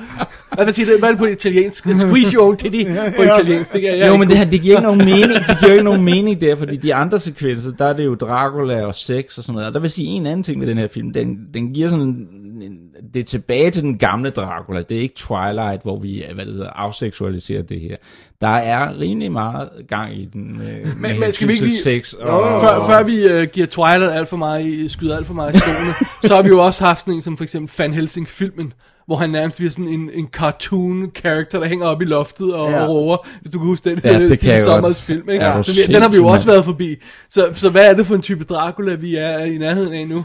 Er han overhovedet god, fordi traileren ser han helt vildt dårlig ud? Nej, han, det er han ikke. Han er elendigt. Altså, Og han Kretschmann, Ja, han, Kretschmann, han er også... Jeg synes også, han er dårligt cast. Han ligner ikke Dracula. Man tænker ikke... Det her, det, altså... Det, det, jeg, jeg tænker, at de vil, det, det er sådan en lidt et forsøg på at lave en hammer udgave af øh, Dracula, altså de her med Christopher Lee, som var lumre, og igen det der med, at nu måtte man vise bryster, og vi skulle på kanten af, og sådan, og gotisk. Og det er også det der med, at hvis du vil lave en gotisk film, og have det her, så skal du ikke overbelyse alting. Det taler jo fuldstændig imod det gotiske, som er skygger, som er mørke, som er øh, ting, der gemmer sig i skyggerne, kommer ud og sådan noget. Her, der er det bare, du kan se alt. Der er intet, der er ikke engang en lille bitte smule skygge inde i hjørnet. Det er bare supermarkedbelysning all the way. Jo, men det er, det er Dario Argento en nødskal. Det er, han er en contrarian. Det er, du sætter, en, du, sætter en, du sætter et miljø, hvor du har nogle forventninger til, at det skal være sådan, og så går han imod dem. Det er Men sådan- bare det at gå imod noget for at gå imod, det gør det jo ikke godt, Thomas. Men Dennis, du har en forventning om, at det er en god det er film, og så er den virkelig er dårlig. men, er men, humor. altså, nu, nu prøver jeg bare at se nogle positive aspekter i det. Du prøver. Ja, Men jeg, synes, det, jeg, jeg synes, at der et eller andet sted, der bliver farvet med purpurrøde farver, og, øh, og med grønt, og med sådan, der er sådan irgrøn og sådan noget. Den- Den har nogle looks, og der er en gut på internettet, der bliver ved med at sætte sådan nogle screen grabs op, og det, det er fandme som om, det er sådan, det er sådan single frames for nogle malerier. Så okay. et eller andet sted har Tovoli gjort noget godt. Øhm, lad os prøve at se, om vi kan finde nogle af de screenshots. Ja, Øh, og så smide dem på, på website her. Yes. Lad os prøve at runde af på Ja, den her ja, øh, maraton-anmeldelse. Er der, er der noget i sådan... Øh, Dennis øh, og Thomas henholdsvis. En sidste ting, for at få folk til at se eller ikke se den her film. jeg vil faktisk, jeg vil, jeg vil faktisk gerne, jeg vil gerne, jeg vil gerne, jeg har, jeg har et spørgsmål til Thomas. Alright, det er okay, ganske okay. kort Okay, okay, spørgsmål. okay. Hvis Ja. nu, at jeg ikke vidste, hvem Argento var. Ja. Jeg ikke havde noget forhistorie med ham. Jeg går ned og leger den her i Blockbuster, som stadig findes i Danmark, og, og, og siger, nu skal jeg se Dracula. Det er fedt, jeg går lide Dracula, jeg smækker den på. Ja. Så bliver du skuffet. Godt. Alright. Hvis man til gengæld har en øh, kærlighed til Argento, og er bevidst om hans øh, lange karriere, og, og, og, og de bums, der har været i vejen undervejs, kan man så, spørger Dennis, som Thomas, måske alligevel finde en lys øh, solstråle i filmen? Altså for mig, som, for jeg har faktisk masser af Argento-film, jeg godt kan lide. Og jeg respe- har altid respekteret hans tekniske øh, kunden. Det, det altså vil jeg gerne understrege. Jeg kan ikke en good conscience sige, der er noget ved den her film, som er, øh, som er øh, godt overhovedet. Alright. Og jeg, jeg kan kun sige, det er ikke Argentos værste. Hey, on, on, that, On that Der er, en, der er en, der er dårlig. Jamen, on that note, uh, tusind tak til, Ja, tak til Thomas. Rostock for at komme ind i studiet og forsøge at forsvare Dario Argentos uh, Dracula 3D, Selv tak. som er på Netflix i øjeblikket, og Ja. som er ude på amerikansk DVD og Blu-ray. Uh, du havde også, uh, var der andre versioner af den, Ja, Thomas? der jeg har, jeg sidder, jeg har fået sådan en uh, Blu-ray fra Italien, uh, som både er en 3D, men altså, man kan købe den i 3D og 2D og så, i almindelig. Så men den er i hvert fald region B, ikke? Ja, den er A, B og C. Okay. Den er det hele, og der, de snakker jo engelsk, og der er nogle franske undertekster, man kan slå fra. Og så Alright. er der lidt making of, øh, øh, noget 40 minutters, minutters making of. Men jeg tror faktisk, de, er- de er uden subtitles, så der får man mere ud af den ved at købe den på den amerikanske, hvis man er interesseret. For der er subtitles på The Making of der. Alright. Super. Super, Det var tak til Dracula Thomas. 3D. og med det, Dennis, så skal vi videre i programmet. Lad os gøre det. I don't know. I don't really know if I need all that bass. Oh, I think you need all that bass. I mean, if you want a system to handle what you want, yeah, you need the bass. See, this this is hi-fi, okay? High fidelity. You know what that means? That means this is the highest quality fidelity. Hi-fi. Those are two very important things to have in a stereo system. What's the price for the I have this very unit in my home. Really? Yes, I do. But of course, I got it modified with the TK421, which uh, kicks it up another, I don't know, maybe three or four um, quads per channel, you know. But that's that's really that's technical talk. That doesn't really concern. me. Så er Thomas Rostock sendt ud af studiet igen, og øh, du har set en film. Øh, altså, øh, du har set mere end en, vil jeg regne med, men, men den næste er en science fiction film. Ja. Jeg har set Dennis Elysium. Ja. Ja. Det har du jo. Og jeg så den rent faktisk i biffen. Ja, var det en 3D-film? Det var det ikke, nej. Nej. Dejligt ikke at se 3D. Ja, og præcis. det var Blu-ray'en her heller ikke. Godt. Ah, dejligt. Sådan skal det være. Nå, men øh, det, er jo, øh, det, er jo, øh, det, er jo, det er jo en science fiction film, og det er jo instrueret af Neil Blomkamp, som har lavet District 9. Som vi begge to godt kunne lide. Ja, og det er jo hans opfølger det her. Big budget, Matt Damon i hovedrollen, bla bla bla. Det er altså meget fint. Og øh, vi er i år 2154, og det er det klassiske setup med, at jorden er blevet forurenet så meget, at man ikke kan bo der længere. Det er altså meget forfærdeligt. Og alle de rige er rejst op i rumstation, der hedder Elysium, som hænger op i luften. Det er store hjul. Og nede på livet, der er det en stor slum. Øh, Nede på jorden er det et stort slumkvarters liv. Ja. Og øh, det er jo meget forfærdeligt. Og så har vi hovedrollen Max, spillet af Matt Damon. Og øh, han drømmer, for han er en lille knight, om at komme op til Elysium, der hænger op i himlen. Fordi der er alt godt op. Ja, og hernede er alt noget lort. Ja, og der har de jo sådan en maskine, hvor man bare lægger sig ind, det har man set i traileren, ikke? hvor den lægger sig ind i, og så siger den, åh, cancer detected, boop, cancer gone, bang. Ja. Det er dejligt. Ja. Så det er altså meget fint. Og øhm, jeg tror problemet er lidt med den her film, er, at man bliver nok nødt til at fortælle, altså, det, det, der er jo ret meget, altså der er jo ikke så meget plot i, forstået på den måde, at øh, vi skal op til Elysium på et Ja. andet tidspunkt, ikke? Selvfølgelig. Og det er der, vi ender. Det tror jeg ikke er nogen hemmelighed. Nej, nej, nej. Og grunden til, at vi ender der, det tror jeg, vi kan klare rimelig nemt. At øh, Matt Damon simpelthen er ude for en arbejdsulykke, som skader ham meget, meget kraftigt. Og fidusen er, at han skal reparere sig en af de her maskiner. Og dem har de kun op på Elysium. Ja.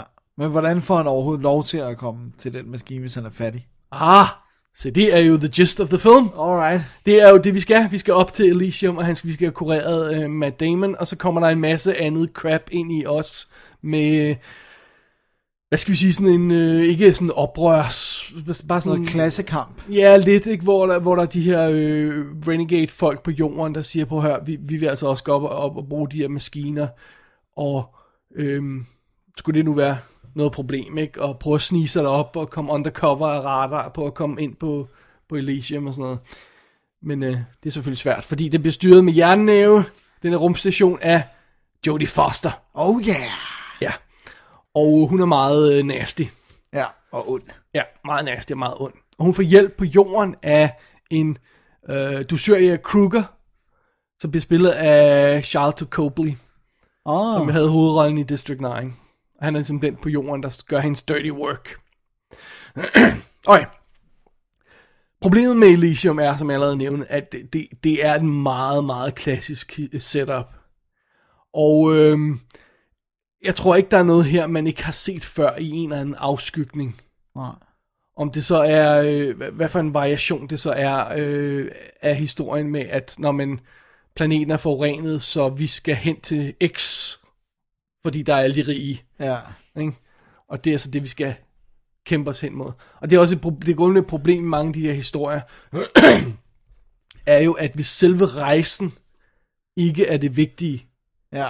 selve den fysiske rejse, så, øhm, altså, hvis det ikke er historien, så er historien, at når nu er vi på jorden, og, og så tager vi en rejse, og så, så er vi på rumstation. Altså, det er ikke noget surprise, vel? Nej, nej. Ikke sådan, så det er en, en rejse over, over øh, øh, du ved, Med alle mulige farer ja, undervejs og sådan noget, ikke? Altså, i det øjeblik, de sætter sig ind i et rumskib, er på vej mod Elysium i den her film, Ja, presumably, ja, så er det bare en tur igennem rummet, så er de der. ja, okay. Done. Ikke? To minutter. Så det, kampen skal være, hvad der sker, inden de kommer ja. op i rumskibet og kan flyve til- Ikke? ja. Det må være sådan vores selve vores plot. Men problemet med det plot er jo, at vi ved, at vi skal op til Elysium. Ja, sidste så vi sidder bare og venter Ellers havde det nok ikke heddet Elysium. så vi sidder bare og venter på, at det, der er plottet, skal, skal, skal nå dertil. Og der er vi jo altså sådan en god halvanden time inde i filmen, før vi oh, gud. nærmest når at komme derop, ikke? Så man må, man må nyde setupet til det, hvis man vil nyde Elysium. Man må nyde, hvad der foregår nede på jorden, og hans træ pinsler, og Visuelle effekter. ja, fordi man skal, ikke, man skal ikke være spændt på, om han kommer op til Elysium, og hvad der sker, for det gør han. Den hedder Elysium. Trust me. Ja. He gets there. øhm, og så næste problem, det er jo hovedkarakteren. Ja. Vi skal altså have, have flashback til, han er knægt. Og drømme om at komme op til det, ikke? Gud. Hvor han øh, er på sådan en skole, der, whatever det nu er, der, der bliver sørget for af sådan nogle nonner. Ej, hvor er det gumbetungt. Og der er en, der siger til ham, du er speciel. Du kommer til at gøre noget stort en dag. Hvis du gerne vil op til Elysium, så kan du gøre, hvad du vil. Ja, ja. Og øh, altså, bless him, øh, Blomkamp og, og, og Damon, de, er, altså, de gør, hvad de kan, og det ser, det ser lækkert ud, ikke? men er stadig bare en nonne, der fortæller en dreng, at han kan gøre ligesom han vil, når han bliver voksen. Mm. Når du bliver stor, så kan du gøre alt, hvad du drømmer om. Det, det er sådan lidt svært at komme ud af det, ikke? Og jeg, jeg, jeg, jeg synes, at, at problemet med det, den her film generelt, det er, at, at det er, det er, det er sgu, det er gumbetum. Vi har set det, det her sci-fi koncept før. Okay, granted, han, han, han, han prøver at, at, at smække det ind i det her øhm, slumkvarters øh, Sydafrikas stemning, ikke? Nu som Mexico i stedet for, ikke? Ja. Øhm, alright, det er da lidt nyt, men altså, det, det, er jo, det er jo ikke, altså, plus jeg tror ikke rigtigt på, for det første, hvis du har en rumstation, der er så stor som den er, der hænger op i rummet, så er du ikke selvforsynende. Nej, Altså, det er du ikke. Du er nødt til at få det udefra. Du kan godt være, at du kan gro din egen mad, men du kan jo ikke lave metal, du kan ikke lave, altså, du, du, du ikke fabrikker derop, vel? Alt skal laves på jorden, Og så transporteres og så transporteres det op. Så, så det her med, at om de skulle være i den her helt vildt gode position, altså der er stadig nogen på jorden, der skal lave alt det, de vil. Og så det her med, at ja, okay, jeg kan se en vis form for parallel i den moderne verden, med at for eksempel har øh, den her helt vildt dyre AIDS-medicin, som man ikke vil dele ud gratis i Afrika, fordi hvorfor skulle man det? Ja. Men det er altså ikke helt det samme, som at alle har en sådan en medbay i deres hus. Det er jo nærmest en utility Ja. op på, på Elysium. At man ikke skulle kunne installere en nede på jorden, så der er nogen, der kunne Ja, ja, det fikse giver ikke mening. Om ikke andet for at have, have raske arbejdere til deres fabrikker. Ikke? lige til at sige det, det. det, det, virker sådan, det virker sådan meget tvunget koncept, ja. der ikke rigtig holder, når man sådan begynder at tænke det igennem. Ikke? Og så tror jeg altså også, at vi skal have udbygget vores, øh, vores en by lige med en planet koncept her. Ikke? Fordi her har vi altså også, jamen, vi har en station. Really? Til hele jorden? Alle de rige mennesker på jorden? Really? Og de, den hænger over en by, hvor alle deres folk kommer fra, ikke? Og der er en fabrik, der laver robotter, og der er en mand, der fragter folk til illegalt til stationen, ikke? Og, altså, og så er der også det der, men det, det, det er så den ny, ekstra ny problematik, vi skal have fat i. En ting løser alt. Ja, den der maskine der. Ja. Og det, det, det betyder altså, at vi, at vi er ude i det der øh, sci-fi koncept, hvor man skal sluge, sluge. Altså, når vi er i Blade Runner for eksempel, Ja. så har jeg jo ikke fornemmelsen af, at det er den eneste by i verden. Nej. Vel? Jeg har ikke engang fornemmelsen af, at Tyrell er den eneste, der, øh, der laver robotter. Nej. Vel? Der er en rigmand i hver by, der laver de her robotter. Bare roligt. Ikke? Altså, så er der nogle andre organisationer andre steder, der, der udvikler nogle andre typer ting. Ikke? Og der er andre byer, der er andre politiafdelinger rundt omkring. Ikke? Ja. Så det er igen det her, men det bliver så simpelt, øh, for at det skal kunne fortælles i sådan en Hollywood-film, og så holder det ikke rigtigt alligevel. Det er svært at lave science fiction. Det er svært at lave troværdigt science fiction, ikke? Ja, vi, ja, i hvert fald den her type. Ja. Øhm, hermed ikke sagt, at der ikke er masser af cool i Elysium, for det er der. Der er virkelig cool gadgets, og det bedste ved deres gadgets er næsten, de fokuserer næsten ikke på dem. Det er ikke sådan, så det er sådan en, en øh, du ved, Det skal præsenteres Ja, sådan en. Q-agtig, øh, du ved, "Åh, nu skal jeg jo se den her gadget gun, der kan det her, og sådan noget. Pludselig er der bare en eller anden, der skyder mod en anden, og så hiver han en skjold, laserskjold frem. Tju, tju, ikke? Og vi har ikke hørt noget om det før, det er der bare. Okay, nå, fair nok, det er der. Ja. ikke? Eller, eller øh, er, er sjove dimser og, og, og alt muligt andet, der, der, der, der, du, ved, det, som de kan. Nå, men det, det er bare sådan, nå, men det kan, fordi de, de behøver ikke at fortælle andre, at de kan det. vel? Nej, det, er- det kan de jo det, bare. det er bare i deres univers. Fint nok. Øhm, til gengæld synes jeg heller ikke, de får rigtig meget ud af det der suit, de har på ham. Ja, jeg skulle lige sige, at han har sådan et kæmpe sk- Han har sådan exoskeleton. et exoskeleton, som de i princippet i filmen bare bruger som en undskyldning for, at han burde være død allerede, hvis han, fordi han har den arbejdsskade. Så han burde ikke kunne gøre alt det, han kan i filmen. Men så bliver de smækket det der på ham, så kan han det godt lidt, de vil. Og så får de ikke rigtig andet ud af det end det. En, det er sådan en visuel cue. Ja, og det bare sådan, når man, altså han skal være syg nok til, at, at han bliver til at gøre det her i filmen, men han skal samtidig være resten også, at han kan rent faktisk gøre det. Ja. Om vi kan gøre ham syg, og så kan vi smække det her på ham, og så er det løst. Bam, videre. Ja. Men hvis det falder af... Uh.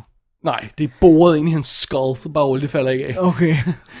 Til gengæld, jeg synes, der er, der er nogle sekvenser i filmen, der fungerer meget godt. Der er sådan en hijacking-sekvens, i, med sådan 20 minutter midt i filmen, hvor de skal prøve at få nogle informationer og lave sådan en hit på en, en, en rigmand, og det, det, det er sgu meget cool, og øh, Chateau øh, Cobley, han er jo, han er fu- fuldstændig bindegal, og har han den der, øh, det der afrikani accent, Ja, ja, ja, ja, ja. som bare er fantastisk, og, øh, og, og og så, om han er sådan en gut, der, s- nå, men jeg skal stoppe der og fly det op. Fint nok, jeg hiver en bazooka frem, og så skyder jeg det.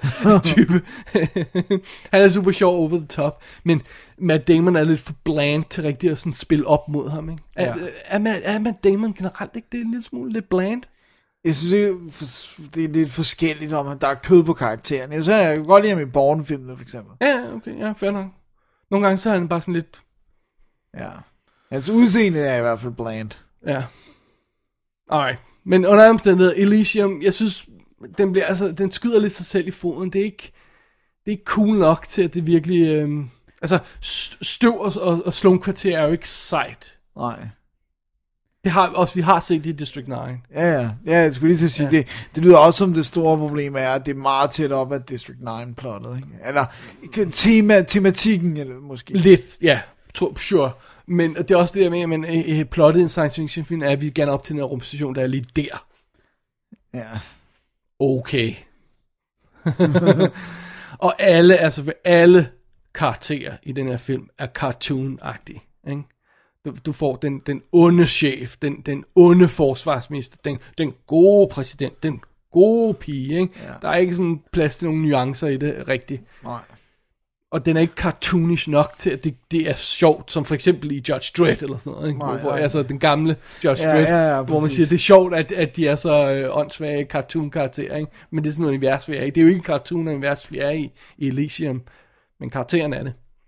Og jeg, det er stadigvæk cool at se øh, en 100 Dyr mil, øh, Hollywood science fiction film, om den så er lavet i Hollywood eller Mexico eller hvor det er, ikke? Og, og den ser flot ud øh, på mange planer, ikke? Og effekterne er virkelig, virkelig gennemført. Øh, øh, På intet tidspunkt er jeg sagt, ah, det, øh, det er lidt dodgy det der. På intet tidspunkt. Helt naturlige kamerabevægelser, sådan let håndholdt kamera, selv nogle af de her space-skud, ikke sådan Battlestar zoom ind og ud, og, Nej, nej. og heller ikke øh, super CGI'et. Øh, virkelig cool. Øhm, så så den, den er lækker at se på, men jeg synes ikke, den rigtig har, har hovedet med. Jo. Nej, ja. Ja, så Lidt det for blåret. Blåret ja. science fiction. Ja, sådan kan det jo gå. Det synes jeg. Alright. Alright, var det den? Elysium er ude fra Universal. Øh, så vidt jeg kunne se, var alle udgaver identiske. Ja. Mm. Og den står så flot, og... Det Der er ikke noget vejen der. Det står, det står som den skal.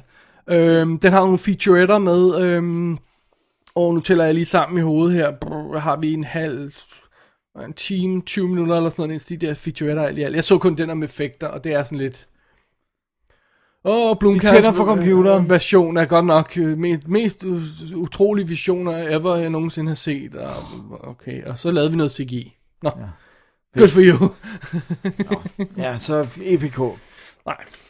Det var Elysium. Det var Elysium. Sorry, hvis jeg er lidt hård ved den. Jeg, jeg tror i virkeligheden, det er sådan en film, jeg kommer til at vende tilbage til på et tidspunkt. Fordi det er meget cool at se de her science fiction film. Og de behøver ikke at være perfekte for stadigvæk at være sjove at se. Og vi savner bare generelt science Savner fiction, generelt og det er sjældent, de får så store budgetter. Right. Men når det er sagt, så håber jeg godt nok, at han kom, øh, øh, kommer til at tænke lidt outside the box i, i sin næste film. Den kære... Øh, Bloomcamp. ja. Alright. Alrighty. Så skal vi ned på jorden igen. Det skal vi. Og tilbage til nutiden. Det skal vi. Vi har fat i en uh, debutfilm, i hvert fald for instruktør Åh, og rolig, manusforfatter. Dennis. Det er sidste film. I stang. Det er det også. Ja. Bare lige pause ved det et øjeblik. Okay, okay. Det sidste film i stangen, så nu er smerten snart over, kære lytter. There you go. det var det, jeg ville frem til. Men det her, det er altså også en debutfilm for instruktør og manuskriptforfatter og hovedrollenhaver. Altså, det er ikke hendes første film som skuespiller, men Lake Bell har lavet en film. Og uh, Den- Lake Bell elsker vi jo, fordi hun er super effing, fucking hot. Ja, og har fucking dejlige bryster. Rigtig store, dejlige bryster, og hun har også vist dem nogle gange, og det er altså meget fint. Hun har også instrueret før. Ja, tv. Kortfilm og tv. Children's ja. Hospital. Har du nogensinde set Children's Hospital? Nej, jeg har, den dukker, bliver ved med at poppe op. Det lyder min- perfekt. Ja, det lyder ret awesome. Rob Corddry serie, afsnitten er sådan 10-15 minutter lange, og sådan noget. det lyder perfekt. Ja, ja, vi skal have tjekket den ud. Ja, Men det her, det er altså hendes film, In a World. og man skal sige det sådan. Ja, det kommer vi til at se mange gange. Og øh, skal jeg tage plottet? Nu har du taget Elysium. Øh, Lake Bell, som selv spiller hovedrollen, er, øh, hvad hedder det nu, datter. Hun hedder Carol Solomon, og hun er datter af Sam Soto, som vi i introen får sat op som værende en af de fem, jeg tror det er fem eller seks store af de her trailer voiceover stemmer. Og de snakker også om Don LaFontaine, som jo er en rigtig person, og som som døde for nogle år siden, to-tre år siden, som var ham, der blandt andet lavede frasen, In a world, som altid var sådan, In a world. Well, laughter is king. Ja, det tænker jeg også altid. Den har slettet alt andet traileren for. Øh, men, men øh, og der er sådan en snak om, at hvem skal blive den næste store. Og øh, Sam her, hendes far, han har sådan en, en protégé, som hedder Gustav Warner, som han ligesom siger, du, du skal være den næste store, og du skal være den, der genoplever frasen in a world. Det vil jeg gerne have, og det, der, der er sådan et kommende projekt med sådan en episk firefilms øh, serie, og der skal vi have genoplevet in a world.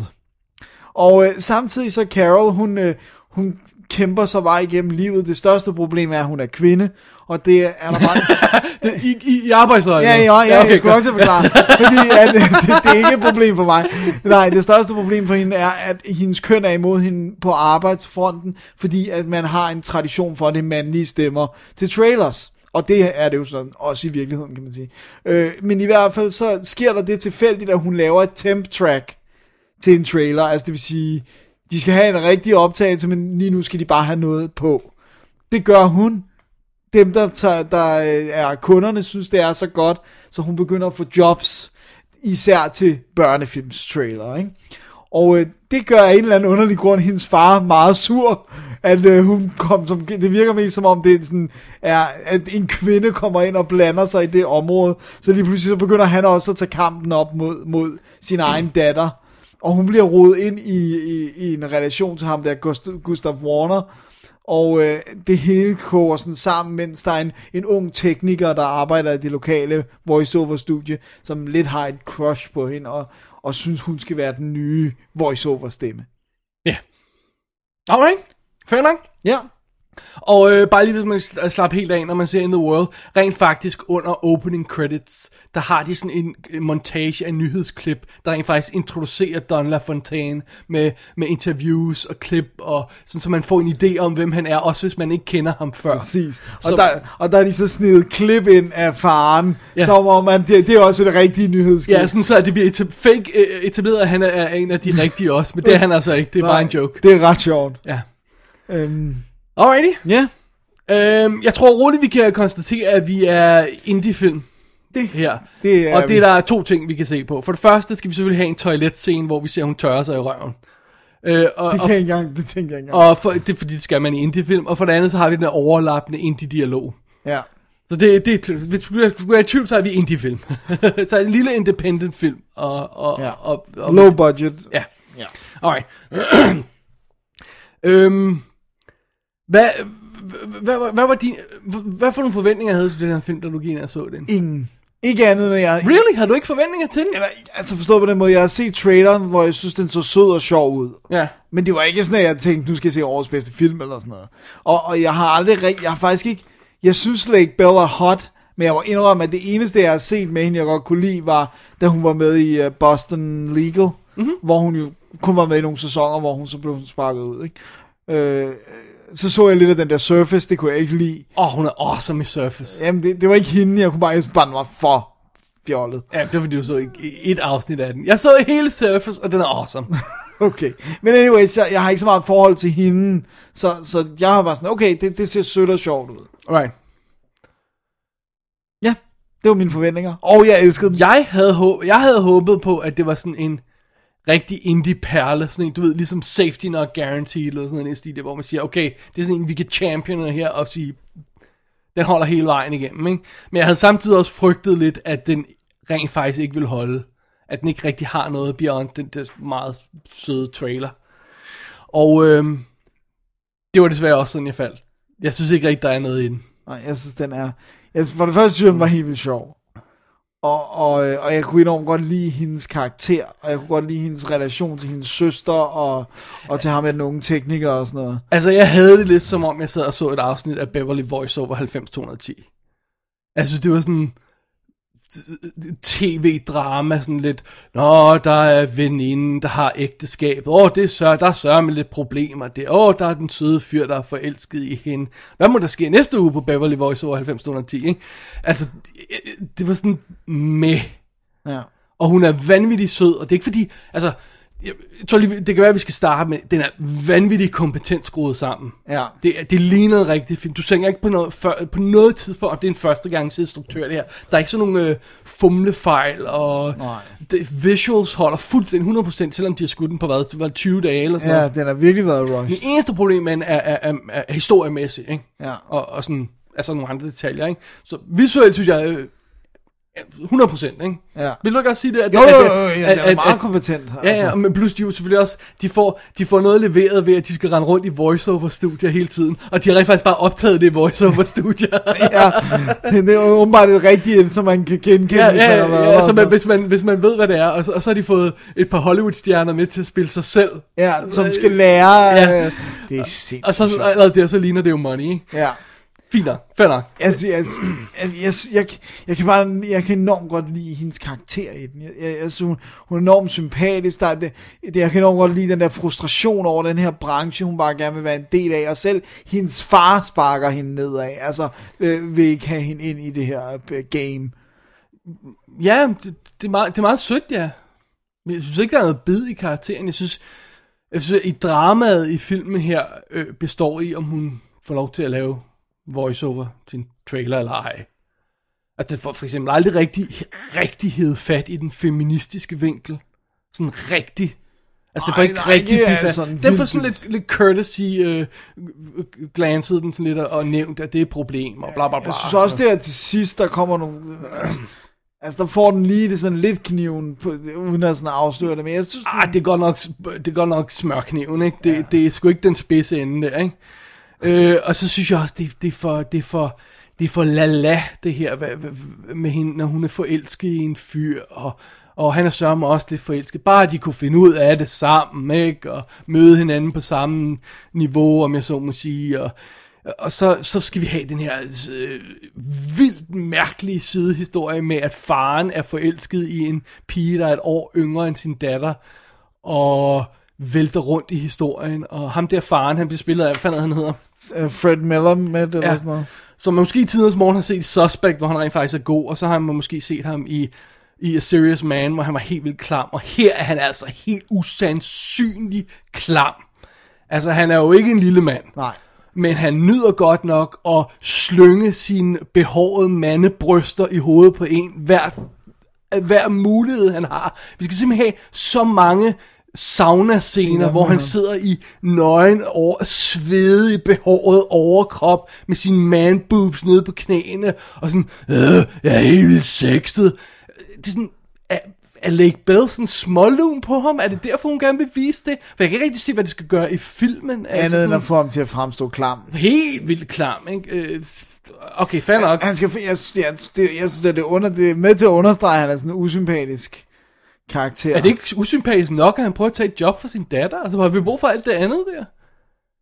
Det er jo også fordi, så har han de der backroom meetings, så at sige, med ham der Gustav Warner, inde i saunaen. Sure.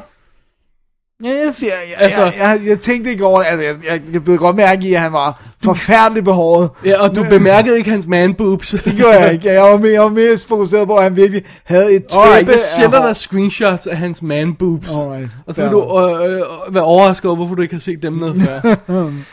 så synes jeg også, jeg må, jeg må simpelthen indrømme, at jeg...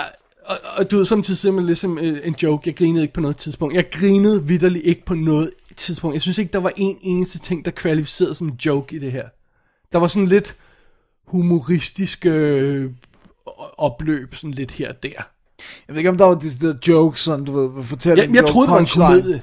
Punchline jokes, men, men Altså, jeg, jeg chuckled gennem Jeg vil decideret sige, at det nærmest ikke qualifier som en komedie.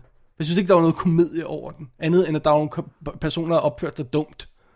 Kan man ja. Ja. også have et drama, ikke? Jo, jo, jo jeg, jeg, jeg vil da sige, den er, hvis den er noget, så er det drama, komedie, eller komedie, drama, eller whatever, man nu vil lave den der kobling. Jeg, jeg, vil, helst, jeg vil helst ikke sige, at man kalder det en komedie. Jeg synes, det var spekul- spektakulær umorsom. Okay, jeg chucklede rimelig godt igennem den. Alright. Øh, men altså, jeg, jeg synes... Jeg, jeg, jeg, synes, jeg synes ikke, der var, jeg synes ikke, der var noget sådan sjovt ved den. Der var, jeg synes heller ikke, der var noget spøjst ved den. Jeg havde sådan lidt fornemmelsen af, at nu vil vi blive ledt ind i en sådan verden, den her inner world, øh, voiceover-verden, og jeg må indrømme, der var ikke rigtig noget her. Fik du noget at vide, som du ikke vidste på forhånd om voiceover-verden? Fik, altså, fik du sådan et indblik i Ej, den her nej, verden? det tror jeg heller ikke, jeg havde regnet med. Føler, føler du ikke, at hvis en hel film foregår i den verden, så skal du helst have lidt mere at vide, end du ved, når du går ind i filmen? Du kan føle, du har set sådan lidt bag the curve. Om det kommer øjen på, at der er jo nogle verdener, man ved mere om, så, så filmen virkelig ville Men jeg synes ikke, jeg ved ikke noget om den her verden, andet end, om de, der er sikkert, øh, der er, der er fem, seks folk, der laver voiceover, de går ind i en boks og optager de, og så finder de ud af, hvad der er til traileren, og der er sikkert kamp om de gode jobs, og de, sådan noget, ja, det, og det, det er det, vi ser i filmen, og så ikke meget mere end det. Nå, jeg, jeg, synes, jeg synes jo, det er der. Det, det er jo ikke, jeg opfatter det ikke som om, at filmen skal handle om voiceover-verdenen. Den er, den er sådan ligesom the, scenen, hvor at historien om hendes liv udspiller sig.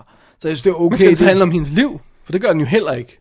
Andet end at, åh, hun vil surely gerne have et job, og det Ja, kan men være, at, også øh, om hendes, øh, i næste uges, episode, at hun får det, og så, så skal det nok gå alt sammen. Det handler også om hendes relationer til andre mennesker, altså ja, fyre og ja, der er det søde fyr der. Må ikke de nok skal finde ud af i næste episode.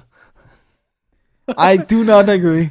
Og, og så bruger den sådan cirka halvdelen af sin spilletid på at fortælle om søsteren og hendes kærlighedsliv. Det er det bedste ved filmen, Dennis. Det er, at vi skal fandme have Rob Corddry i, hvad der må være hans mindst sjove præstation overhovedet. Hvis du klipper den del af historien ud, så har du rent faktisk kun drama.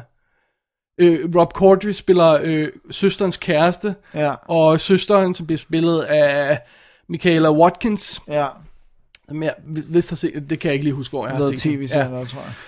Øhm, de har sådan lidt problemer på hjemmefronten, og, og, og de kommer ind i historien, fordi Lake Bell bliver nødt til at flytte ind hos hende og bo øh, søsteren der, ikke? Og det går fint stille og roligt, og de arbejder også i, han arbejder også med noget voiceover eller sådan et eller andet halløj, ikke? Øh, ja, da, klipper han ikke? Klipper han, det går han, jeg tror, han klipper. han sidder og roder med andet i hvert fald med høretelefoner på, og hun er hos et advokatfirma, eller fandt det er, ikke? Og så skal vi pludselig bruge helt vildt meget tid på, åh, der, de har godt nok problemer i deres ægteskab, og kan vide, om han kommer hjem og holder date night, og åh, der er den der søde fyr på, på hendes job, der er interesseret i hende, hvad må det skal blive til, og intet af det har noget som helst med Lake Bells historie at gøre, andet end at det er, Det er hendes søster, det er hendes søster, og det foregår i hendes liv, så hun har en eller anden Hun relation bor til hos det. dem. Ja, og den del af historien, øh, tror jeg godt, du vil give mig ret i, der ikke er noget komedie i, ikke? Den er nærmest straight drama. Ja, ja, ja, jeg synes, der er, nogle, der er nogle ting mellem hende og søsteren, som Sure, er... ja, men, men, men manden, for eksempel Rob Corddry, har jo ikke noget, han, har, han får nærmest ikke lov til at sige noget sjovt, vel, eller husker jeg forkert? Nej, nej, nej, nej, det er ikke sådan super meget, en lille smule. Men han laver sjov med Lake Bell og sådan noget. Right, men hans historie og forholdet til hans kone, der, er- der er Lake Bells søster, og, og deres forhold der, det bliver der brugt oceaner af tid på. Og det fører ingen steder hen. Det er som igen som at se en episode af en tv-serie. Du kunne klippe helt, alt direkte ud, og det vil ikke gøre den mindste forskel. Nej, det, jeg tror bare, det er fordi, at, at det delvist er Lake Bells karakteres skyld, at søsteren bliver rodet ud i det der, fordi hun beder hende om at interviewe den her person, som hun ender med at ja, lave Ja, nu kommer andet. lidt for meget detaljer her, hvis, for dem, der ikke har set filmen. Men altså under omstændigheder, så synes jeg, man kan man godt kunne sætte en streg over det, og så fjerne det, og så du have en film på tre kvarter. Men jeg kan godt lide det, så, så jeg vil ikke Ja, have men det det er meget sødt. Det er meget sødt. Altså, det er vanilla også, ikke? Altså, det, det, det, det er fuldstændig ufarligt, og, og, og, og, og, og altså, det, det fornærmer ikke på nogen måde, men det er bare heller ikke godt. Altså, det er ikke sådan energisk, det er ikke kæft hvor er det godt skarpt set det der, og kæft hvor er det sjovt det der, mand. Tænk at få indblik i den her verden, se nogle karakterer. Det er bare sådan, åh, hvor er de alle sammen sidder middle of the road-agtigt. Ja, sådan har jeg det ikke. Og igen, jeg Så så... jeg, fortælle mig, jeg, hvor de jeg, ikke er. Hvor er de skarpe? Hvor giver de os noget, som vi Jamen, ikke jeg, altså, jeg, jeg siger bare, jeg, jeg griner, jeg, jeg synes for eksempel, det er vanvittigt sjovt, det der med, hun har, den måde, hun sådan altid får snedet sine båndoptager frem i alle mulige vanvittige situationer, fordi hun, hun godt kan lide at optage stemmer, og jeg synes, det var sjovt, og jeg, det var ikke fordi, jeg, jeg havde seriøst ikke regnet med at få et indblik i, i voice-over-verdenen. Det var ikke derfor, jeg så den her. Altså, jeg regnede med, når det var hele et- film udspiller sig så synes jeg, det er okay at forvente at få bare et lille indblik ud over det, vi kender sådan for, ja, vi kender det på Lægefolk, afstand, ja. ikke? Altså, jeg, jeg regnede bare med, at det var en roman... Altså, det var... Altså, fik større indblik i voiceover-verdenen i den der com- comedian trailer, ikke? Ej, der synes jeg, jeg fik lidt mere her. Men, men, men, men altså, jeg, jeg synes, jeg, jeg betragter det som sådan lidt romantisk komedieagtigt sat i, i, i den her verden. Øh, og så kunne jeg godt lide det her faderopgør ting, og jeg kunne godt lide, øh, jeg kunne godt lide den måde romancen med ham her, den unge fyr, bygger op, og det, altså da hun er hjemme hos ham, jeg synes, jeg, der var nogle sjove situationer, og yeah, I liked it, I really liked it. Okay. Jeg synes ikke, det er verdens bedste film, men mindre kan også gøre det, altså.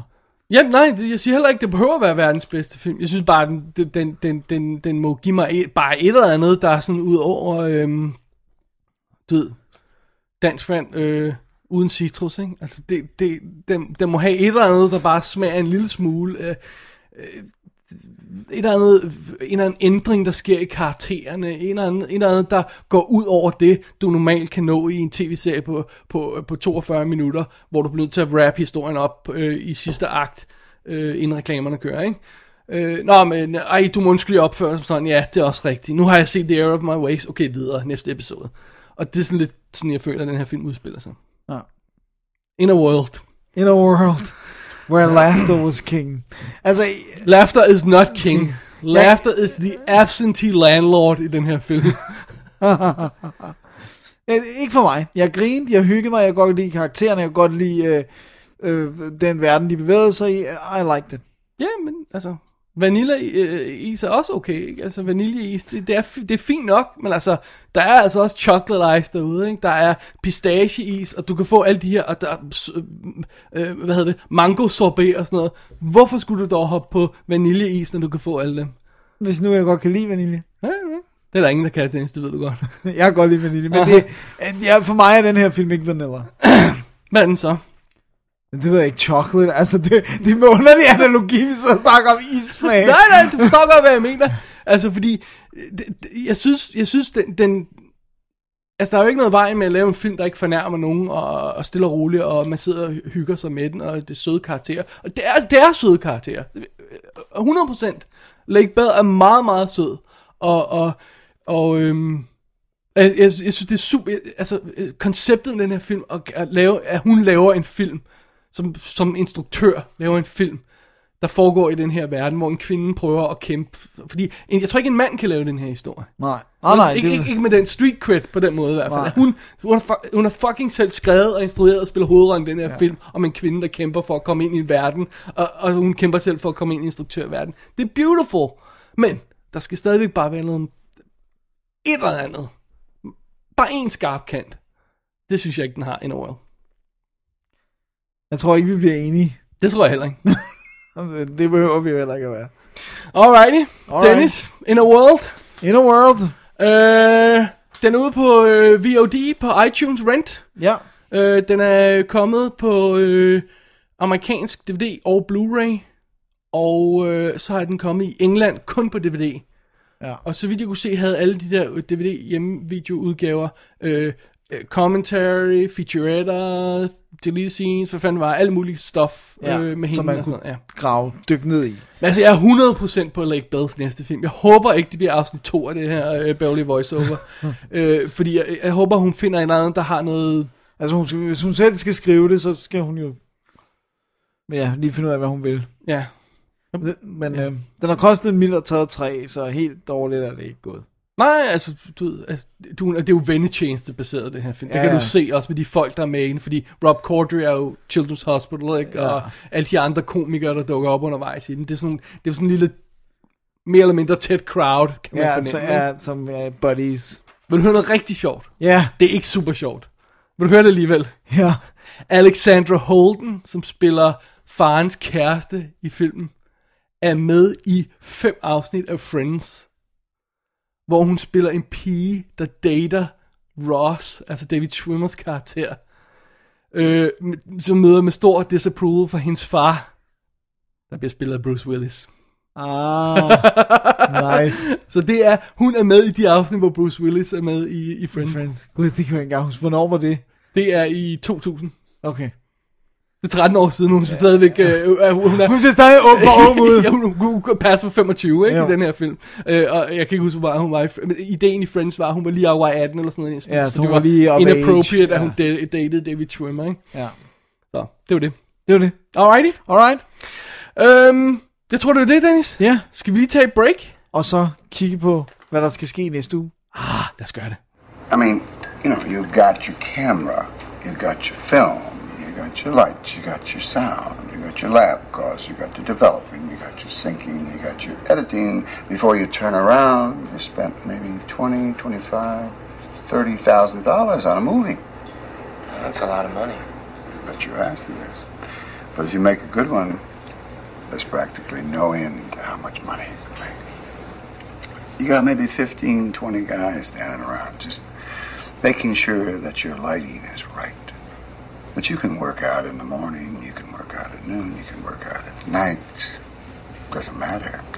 If you don't have those juices flowing down there in the Mr. Torpedo area in the fun zone. But you got to get the people in the theater, you know, you need the big dicks, the big tits. Oh, here we go. How do you keep them in the theater after they've come? With beauty and with acting. Så er vi nået til afslutningen af WD's Definitive DVD Podcast, episode nummer 155. Vi skal kigge mod næste uge, og Dennis, det er jo her, hvor vi plejer at komme med et sjovt pun på næste uges titler. Hvad, øh, what do you got? noget med mørke... Ja, noget med rummet er mørkt. Rummet er mørkt. I, mør- I mørket kan ingen høre dig være i rummet. Ja. Og øh, i rummet er alle børn lige. Eller ikke lige. Ja. Noget med øh, at være øh, børn i rummet. Ja. Ja. Jeg tror, det bliver sådan et science fiction tema i næste Ja. uge, tror jeg, det vi er Der kommer til at være masser af rum. Ja, ja masser af rum. Ja, det er ikke arkitektfilm. Nej, nej, nej, nej, det gemmer vi til ugen efter. ja. Ej, næste uge arkitekt special. Nej, øh, det, det er sådan et rumtema i næste uge, tror jeg. Et par Det- det science bliver fiction ting her og der. Jeg tror også, jeg har noget, øh, noget, noget med en mission til en anden planet og sådan noget. Ja? Det er altid godt. Ja. Alrighty. Ja. Uh, skal vi lige sige, at det er www.dk er websitet, man går ind på for at læse om ugens uh, titler og se links til de forskellige ting og sager og mærkelige ting. Ja. Man klikker på arkiv, og så klikker man på episode 155. Og så skal vi jo have øh, ugens anbefaling. Øh, ja, og vi skal også lige huske at sige, at Nå, hvis man vil øh, sende en mail til os, så kan man gøre det på davidogdennis.gmail.com, eller man kan bruge kontaktformularen på website www.dk. Yes. Ugens anbefaling, det havde jeg helt glemt. Ja, ja, ja. A Det er derfor, jeg lige holder dig fast Hvad på det fanden har jeg set, der er at anbefale Der er næsten der er ikke så meget for dig, tror jeg. Ej, der er kun én mulighed for mig. Ja. jeg er blevet til at anbefale. Næste uges anbefaling, Stoker. Alright. Ja. Min anbefaling, fordi at du sagde Stoker, så kan jeg jo sige, så er den anbefalet The Fountain. The Fountain. Okay. Og øh, hvem var det, der foreslog os? Det var en af vores, øh, en, der, en der mailede til os, der foreslog, at vi skulle skrive på websitet, hvad vi havde anbefalet. Ja, under showets uh, noter. Skal man skrive det under showet, eller skal man lave en separat side, hvor der står ugens anbefalinger? Ej, det er nemmere, ved, når man er inde ved det show, at det så står nederst i under noter. Men er det ikke sjovere, hvis man ser alle de ting, vi har anbefalet i sådan en liste? Ah, good point. Uh, Det er dig, der skal programmere det, om man så må sige, så du må vælge. Det, det overvejer vi lige. Ja, Hvis vi ikke får gør det online til det her show, så... øh, Så gør vi det snarest muligt. Og så skal jeg også lige huske at sige, at jeg arbejder altså på, at vi i aften, øh, når det her bliver, episode bliver lagt på, for vores lytter toplister på. Ja. Jeg er altså lidt bagefter på det, for der er faktisk så mange. Jeg håber, at jeg kan få dem online i aften, så, så de skal være der. Vi skal nok øh, Facebook og tweete et link ud, når det er. Alright. Alright. Alright. Jeg tror, det er det. Det tror jeg også. Slut på dagens show, Dennis. Det er sandt. Vi nåede godt rundt. Det gjorde vi. Ja. Jamen, øh, så er der bare tilbage at sige, In a world where double D is on the side. In a world where Double D says things about movies, next week also. Also says things about movies. Alright. We do. Nå, Åh, så blev det Yoda. Nej. Never mind. Mit navn er David Bjerre. Jeg hedder Dennis Rosenfeldt. Og vi lever i en verden, hvor Double D anmelder film og siger ting om dem, og det gør vi også næste uge. Tak for i dag. Tak for i dag. Det er smukt. Det er smukt. Det er smukt. Det er smukt. Double D's Definitive DVD Podcast.